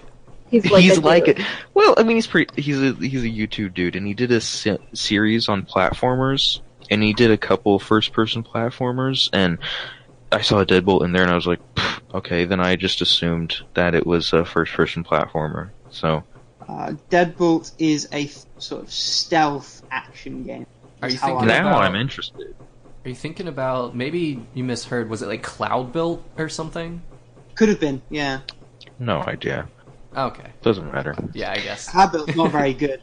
I don't know about the Ultra version that they brought out, but I did not like Cloudbuilt. Yeah. But another first person platformer you should play is Clustertruck, which is not my recommendation. Segway. But it's not my recommendation, but it is a great game. Uh, I've heard Yahtzee describe it as the enthralling sensation of sticking your hand in a bag of rice that's uncooked. It's about as primal as it gets. That is such a weird feeling that I'm assuming everybody has felt and had no way to describe before. And now they do. that was Toast segment, right? The price alone will deter people. Go on, give us the Is it- skinny. It's a fucking thirty dollar pencil. It's for I a thirty-three dollar pencil.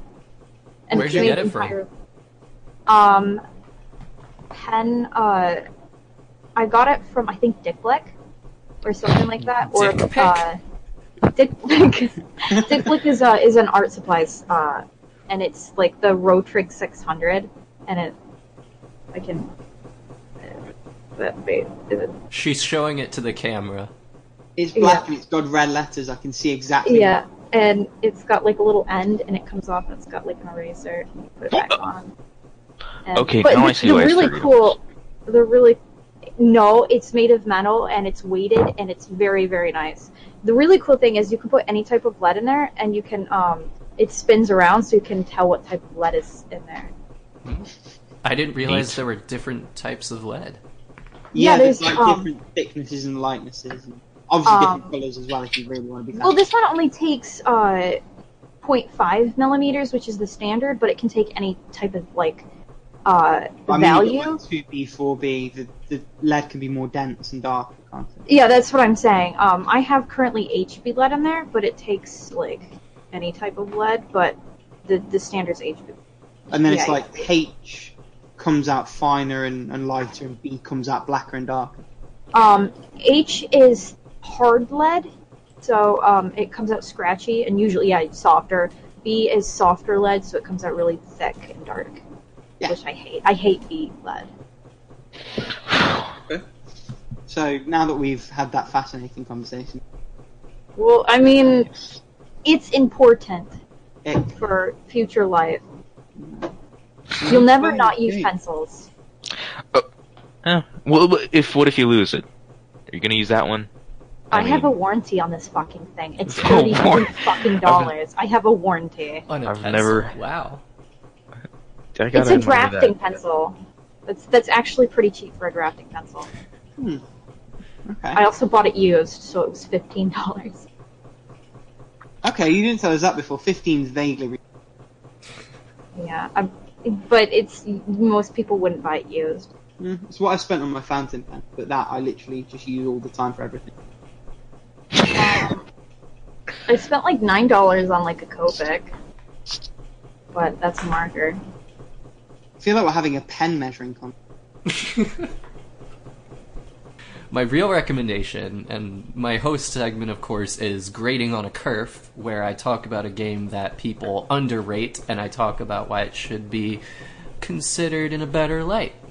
So, mine for this week is the Hobbit game from 2003 by Sierra. PS2. Uh, it's for PS2, uh, GameCube, Xbox, and there was even a PC version of it. I know all That of was this. a great game. I know all of this about it because I was a speedrunner of this very video game. I once held a world record for the all quests category of it.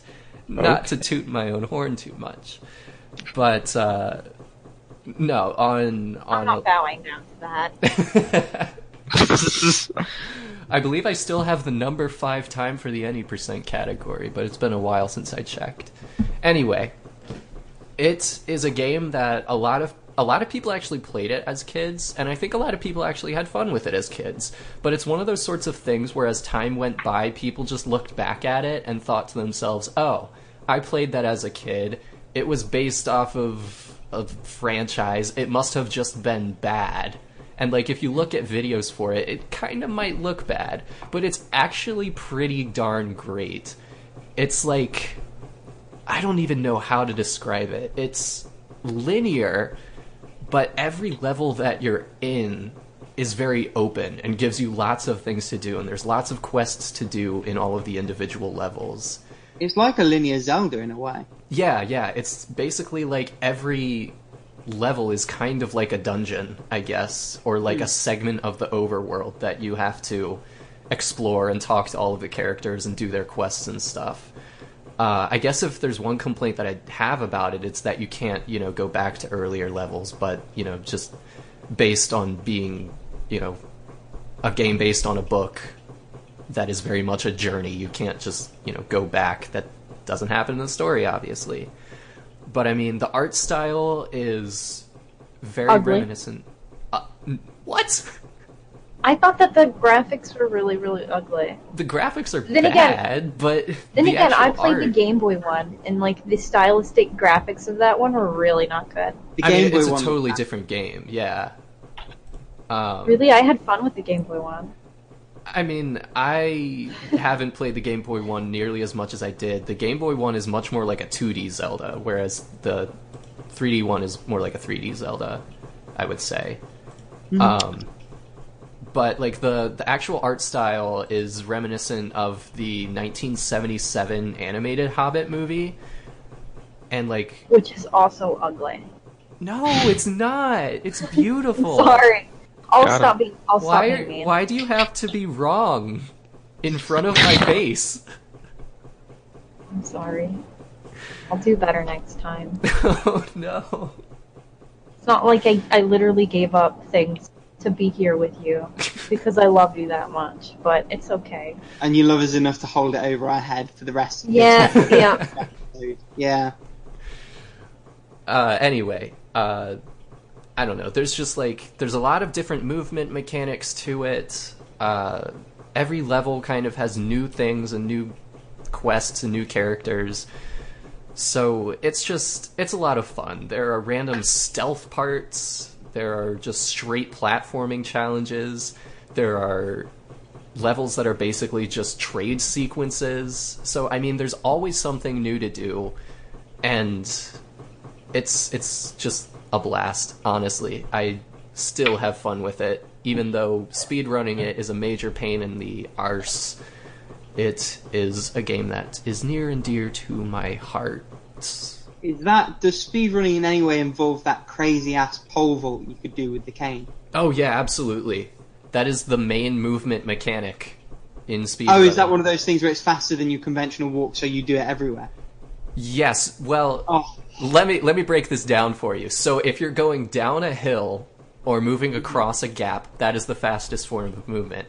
But if you're on a flat surface or you're going uphill, then your fastest form of movement is to do a quick slash followed by a jump in a very precise timing, which sets your momentum faster. oh, that sounds awful. Oh no, it's it's fun. It's great. I love it. It's horrible. Don't play it. Play it, please do. It's great. I Play love it, but not like that. Jesus. Right. Let's get on to the question. All time. So, since last episode we answered a question from Screaming Shadow about the most memorable antagonists in video games, this w- week we're going to do the same thing, same asker, Screaming Shadow, but about most memorable protagonists. So, who wants to go first? Kratos, I think, is an obvious, memorable protagonist. Yeah. Um, it's kind of ironic because it was supposed to be the obvious opposite, but Makoto Na- uh, Naegi, because he was supposed to be a nobody, which is almost why I remember him more. I yeah, I, I think his design's iconic as well, which helps. Yeah, but he was also supposed to be like that nobody. Yeah. Okay. I love Makoto. I don't know if he's my favorite. I love out his of the voice, or at least the Japanese voices of. I like I could like sit in like a bathtub of that voice and be so nice and get relaxed. It's such a nice, soothing voice. I'm not gonna say the name because it would be a spoiler, but my favorite Danganronpa protagonist is from V3. Which I haven't played, to be fair. And I Ah. didn't say Makoto, I said Kratos. I don't know if that came through the audio. No, we. I know. We we skipped ahead. We can talk Oh, about Kratos. right, though, okay. too. I was. Gonna, hate Kratos though. I thought you were saying Kratos was meant to be a nobody, and I was like, hang on, what? Oh, no. Right, okay, we're, we're on the same page now. That's fine. yeah. Kratos is definitely memorable, though. You have to give him that, even if you don't like him. But yeah, he's more of like an antagonist though. Mm, I would say he fucks up his own life more than the villains do. I Well, thought the okay, idea was all well- the gods screwed with him. We maybe we should come up with a distinction here. Are we talking about protagonists or are we talking about heroes? See, I thought protagonists. Okay. The Yeah. person you play as, basically. Because half of the people I was thinking of weren't necessarily um, the people you were supposed to be rooting for, per se. So um, if if it's a character you can play as, freaking Claptrap. oh, I love Claptrap. Man, his birthday quest in Borderlands 2 killed me. Yes. it, that was the game where it was um because I was playing with friends, like just in Borderlands in general, because I was trying to play with friends, and then they would talk through all of the dialogue. So that was when I really had to put my foot down and say, "Hey, I I want to listen to Claptrap more than I want you to be alive. So shut up, so I can hear him do his thing." Got him. um, I'm gonna give a shout out to Gordon Freeman. Um, Yeah. Memorable. very memorable. I mean, Yeah. obviously not a lot of depth to him, but he was the archetype that basically set forth silent first person protagonists for all future video games. So, I mean, just based on that alone, he's got some credos to him. hmm Not Kratos, credos. Okay. Hey. Man, I'm having a lot of trouble thinking of a memorable, memorable protagonist. Oh, I've got one. Oh, go on. M- May from Night in the Woods. There, yeah. I, I love May. Well, actually, I can't really say I love May because it's like, oh, I am May. So I kind of like sort of despise her a little bit. Just because I'm like, I would do that, and that would not be good. So I kind of hate her a little bit, but she's memorable. Very well developed, also. Ooh, that's a shout. Ratchet and or Clank. I think that you can combine them. In fairness, Yeah. Yeah, that's probably fair. I, they go together. and if you combine them, they sort of work even better because I think they're memorable because of the way they interacted. Yeah, I was gonna say, I'm like, Clank on his own with his own video game was not memorable at all. The game wasn't that good either, in fairness. Yeah, they didn't do his character right, and I don't. I just don't think he was super, super memorable. No, guess- I think they. Go on. well, if we're talking duos now, then I mean, also Jak and Daxter deserve a shout out there. Oh yeah, for sure. Ooh, and Banjo and Kazooie Yeah. very They're much memorable. some love. hmm They are just adorable. They are the best of friends, and I they are so there for each other. If I we're talking, literally have a. Oh, sorry. no, I it's literally have a cousin who would go like years say, like just doing their horrible little voices over and over. So yeah, they're yeah, and he did he, was, he would do them so good. Uh, just like, shut up. I have one. Ooh, Um, Leon from mostly I've only played RE4, not RE2, but RE4 is pretty remem- yeah, memorable for me. I loved him. Yeah. I love I didn't Leon get in far in that game to know, but I knew you'd be fine if you laid on your butt. It That's, sounds he doesn't so sound like that familiar, at all. But I don't really know what that game is. We, the it's a pretty great game. Yeah. you should play it. Everybody should play Resident Evil 4. Oh, Leon. Oh, okay, okay. Leon I, Kennedy. I understand. Yeah, I've literally played that game. I know that game. Leon's pretty memorable. Sorry, I was like, I thought it was Ari, like A R or I or something like that, and I was like, what is Ari? But that sounds very familiar. Oh, Sorry. going back to duos, Joel and Ellie, The Last of Us. Yes, yeah. yeah. And that's a similar thing. I think they, they bounced off each other really, really well. Um, what about some that are memorable but maybe underappreciated or have gone sort of unremembered? Ooh. Hmm. You, you, it's weird because he was like super, super, um, like he did speak the whole game, but for me, like Chibi Robo, it's like Oh, really, yeah. like, just like his whole, because he almost had like a personality without having to say anything the whole He's game. so devoted. Yeah, it's so And, like, cute. Isn't That that's actually I mean you could say it's a ro- because he's a robot, but actually there's like canon evidence for it because if Yeah. you if you actually do everything that you're supposed to do in the game and do extra content, then you are actually ranked as the best the number robot. one, Yeah, the number one robot helper. which is such a good feeling. For when I was younger, I actually thought people were competing online for that number. And I it wasn't until I got older that I realized that it was like just a game mechanic because I was like, I'm number one. We are number one. Yeah. So- I I I also want to say, um, now I don't know if you could say quote unquote memorable. I know they are memorable, but it's like a very new game that I just talked about. The protagonist from Detention, um, there is a lot of depth there. I'd say. I'd say that, um, there's there's a pretty I don't know if you could call it a twist, but there's a pretty there's an event that happens that makes you feel for both the victim and the perpetrator, which is um nice. It's good to have that. You're definitely convincing me to play this. I know I want to play it, but you I also can- said that it wasn't worth full price.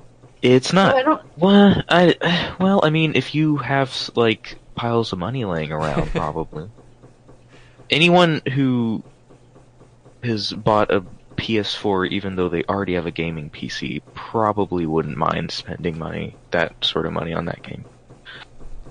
Okay.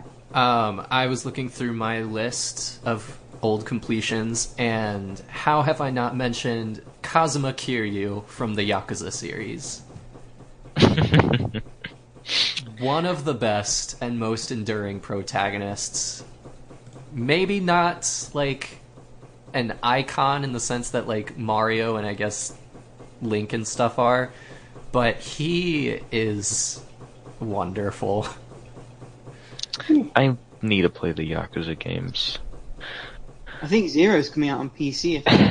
It came I, out I and I That, yeah. yeah, I looked at the reviews and people are like, um, it's it's a buggy mess, and then other people are like, no, it's really good, and so I don't know what to think yet. But it supposedly isn't aren't more games from the series supposed to come to PC? Not sure, but it makes sense. Shenmue is coming to PC as well, and that's Yeah, very I wanna- similar to Yakuza. I want to play that Is it? too. In my opinion, It's like yes, it's Yakuza if you take away the fun parts.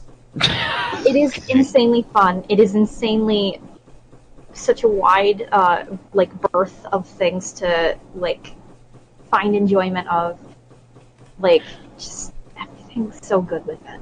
But I mean, Um, Yakuza gives you all of those fun things, and you don't have to drive a forklift around for eight hours.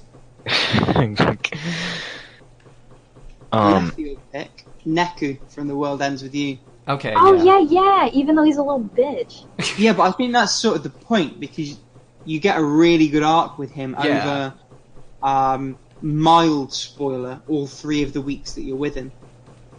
Um, and I, I really loved the way that you saw him develop in the context of the different people that he had to work alongside and the way all of those stories sort of dovetail together. Especially if you go for sort of the bonus ending by getting, I can't remember what the requirements were, but there was something extra you had to do. I think there was like an extra challenge on each of the 21 days. But that game is amazing on the whole. I probably will end up picking up a Switch just to play through it again. Is it coming out on Switch? They're doing like a final version release. And it, it, Awesome. it will all depend on how they twist those mechanics because I was one of the few people that actually loved sort of having to do the touchscreen stuff and the D-pad stuff. I like the way you had to bounce the puck between the two, and if they can make that work on a single screen, then I'm you know I'm behind it. But if not, I don't know. could get pretty ugly. Oh, another um another one. Uh, Lucas from Mother Three. Ooh, That's one I need to play. Because he's a stronger protag than Ness. Ness was pretty blank canvassy. Lucas was a little bit stronger. Um, I'd like to mention my custom protagonist from Dark Souls because anyone with neon turquoise skin probably Oh deserves it. yeah. That's yeah, that's memorable in my book. Um, extra points if you chose to wear nothing but a loincloth. Um, Yeah. So last week, last week I mentioned two series that had strong villains, those being Metal Gear Solid and Ace Attorney. Now this week I'm also going to bring it back and mention that they also have strong protagonists. Um, so I I think I love all of the Metal Gear protagonists. Uh, Solid Snake, um, Big Boss, and Raiden are all very strong protagonists. Uh, even though people complain about Raiden, he's actually great. So shut your mouth. Uh, Ace Attorney, I can't really.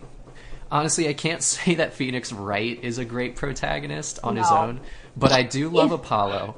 And, And if Larry Butz had his own game, he would be the best protagonist ever.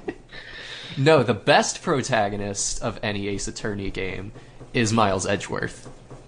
In the uh, investigations side series. He is a great antagonist, and he is an equally good protagonist. I have two slightly cheating contenders. So the first one is Deadpool, who is a game protagonist. He had his own game. Very His game was really good. It's I think he works in game format actually better than he does in film or comic. Because you you have those different different intonations playing. It can cut to a different scene and make you live it. Uh, I loved the bit right at the beginning of the game where they ran out of budget and he's in this top-down Zelda type thing, and then he gives them a call and it turns back in, and they're like, "All right, we'll give you more money." Um, the other cheat is the entire cast of Broforce. Just for the puns. Because I loved them. And it's actually a really good game and quite a funny way of ending it on the story for anyone who has played it, you'll know exactly what I'm talking about. If you haven't, I mean, it's second to Deadpool, but Broforce should be up there in terms of what you're buying. Okay. Uh, I know we've been pooping on, on him a little bit today, but I do think that Professor Layton is actually a good protagonist. I don't know. I don't know about how I feel about that, but sure. I like I'm his not sure I personality. agree either. I like the games, but I'm not sure I agree. I love his personality. I think he's bland AF. And also, he's a Mary Sue. He is like what the term Mary Sue was invented for. Yeah, but I don't know. I I don't And I can't see just, the big. I just can't give it to him. Okay. Well, okay. But it's your nomination, so whatever. That was the most passive aggressive thing. I just never really I think you're wrong, understood. but you know, you can say it. I just never really understood Mary Sue as like a I just detraction from characters, I guess. Nobody's perfect, and I don't want to see someone who is perfect. They make Well, me suppose pissed the- off. the thing with a Mary Sue is being able to. It's not even a case of being able to do things you shouldn't, because obviously you have superheroes and all kinds of other wacky things and story. Yeah, It's a case of your abilities being internally inconsistent in the world that you're building. That's Staying or grounded. just being unrealistic. Like you have no downside. Like your traits are perfect. You have never once failed. Um, outside of circumstances that were beyond your control, like because of because of story, and I get all that. of that. Stop it, Toast. You're making me blush. But like, like the big. So I can see the cri- criticism being lobbied towards Layton, but I also see this criticism lobbied towards Chiaki from Danganronpa 2 a lot. And I don't know. I just think when you're looking at a cross section of a character's life, you know, for them to be perfect over the span of like five days, like I can spend five days around somebody and not see like huge glaring faults with them or anything. Like I can enjoy my time with them. I don't But are see it those as like a five days the distraction. most challenging times of their life where they've got to do things that they wouldn't in any other scenario? Yeah, and Layton has like ten games, and he's all perfect in all of them. And also, Chiaki has very like there's specific reasoning as to why she was Mary Sue-ish. Like, but I know, can't but- say them without getting spoilery. So she's a different case, I would say. Yeah, I guess what I'm just saying is, as a general point, I don't. When I hear someone call a character a Mary Sue, I don't really take that as like an argument. I kind of write that off generally, and maybe But, that's know, just me personally. But anyway, that's just my personal onion there. Do we Your have. Do we have anyone else to mention? Um, There's just too many. Sam and there- there Max. I was thinking, Max. and this is probably my last one, is Bunny Lord from Not a Hero. Uh, so for anyone who hasn't um, played those games, Bunny Lord is a fictional big purple bunny rabbit who's running for elected office.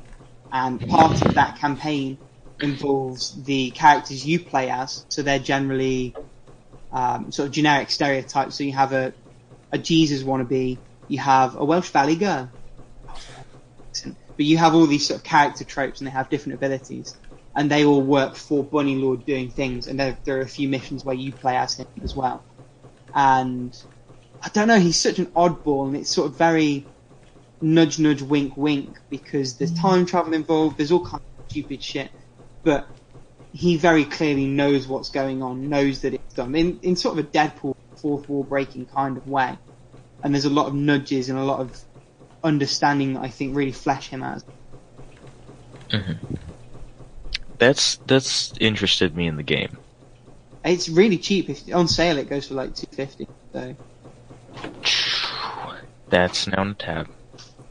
and that actually, funnily enough, plays relatively similarly to Deadpool, pixely, sort of two D side-scrolling. Although that's more of a shooter than it is a stealth game, and it's definitely more action and less story focused than Deadpool did. But they're both great.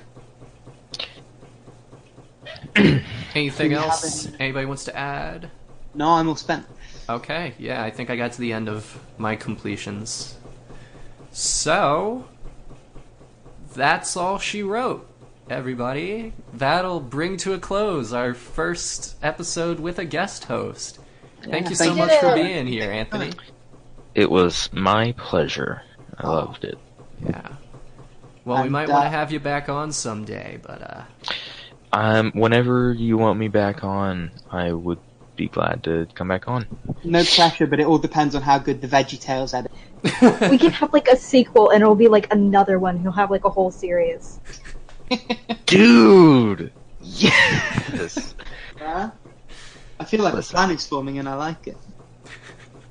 Um, so we are still looking for podcast hosts. If you're listening to this and you're interested in being on, um, I think we've got one lined up for next time, for haven't next time, yep. we? Uh, I but obviously, believe we will be from there joined we'll by- to set up a waiting list and uh, slot you in somewhere. Uveg, Uvage, I don't actually know how it's pronounced, but I believe they will be joining us next time.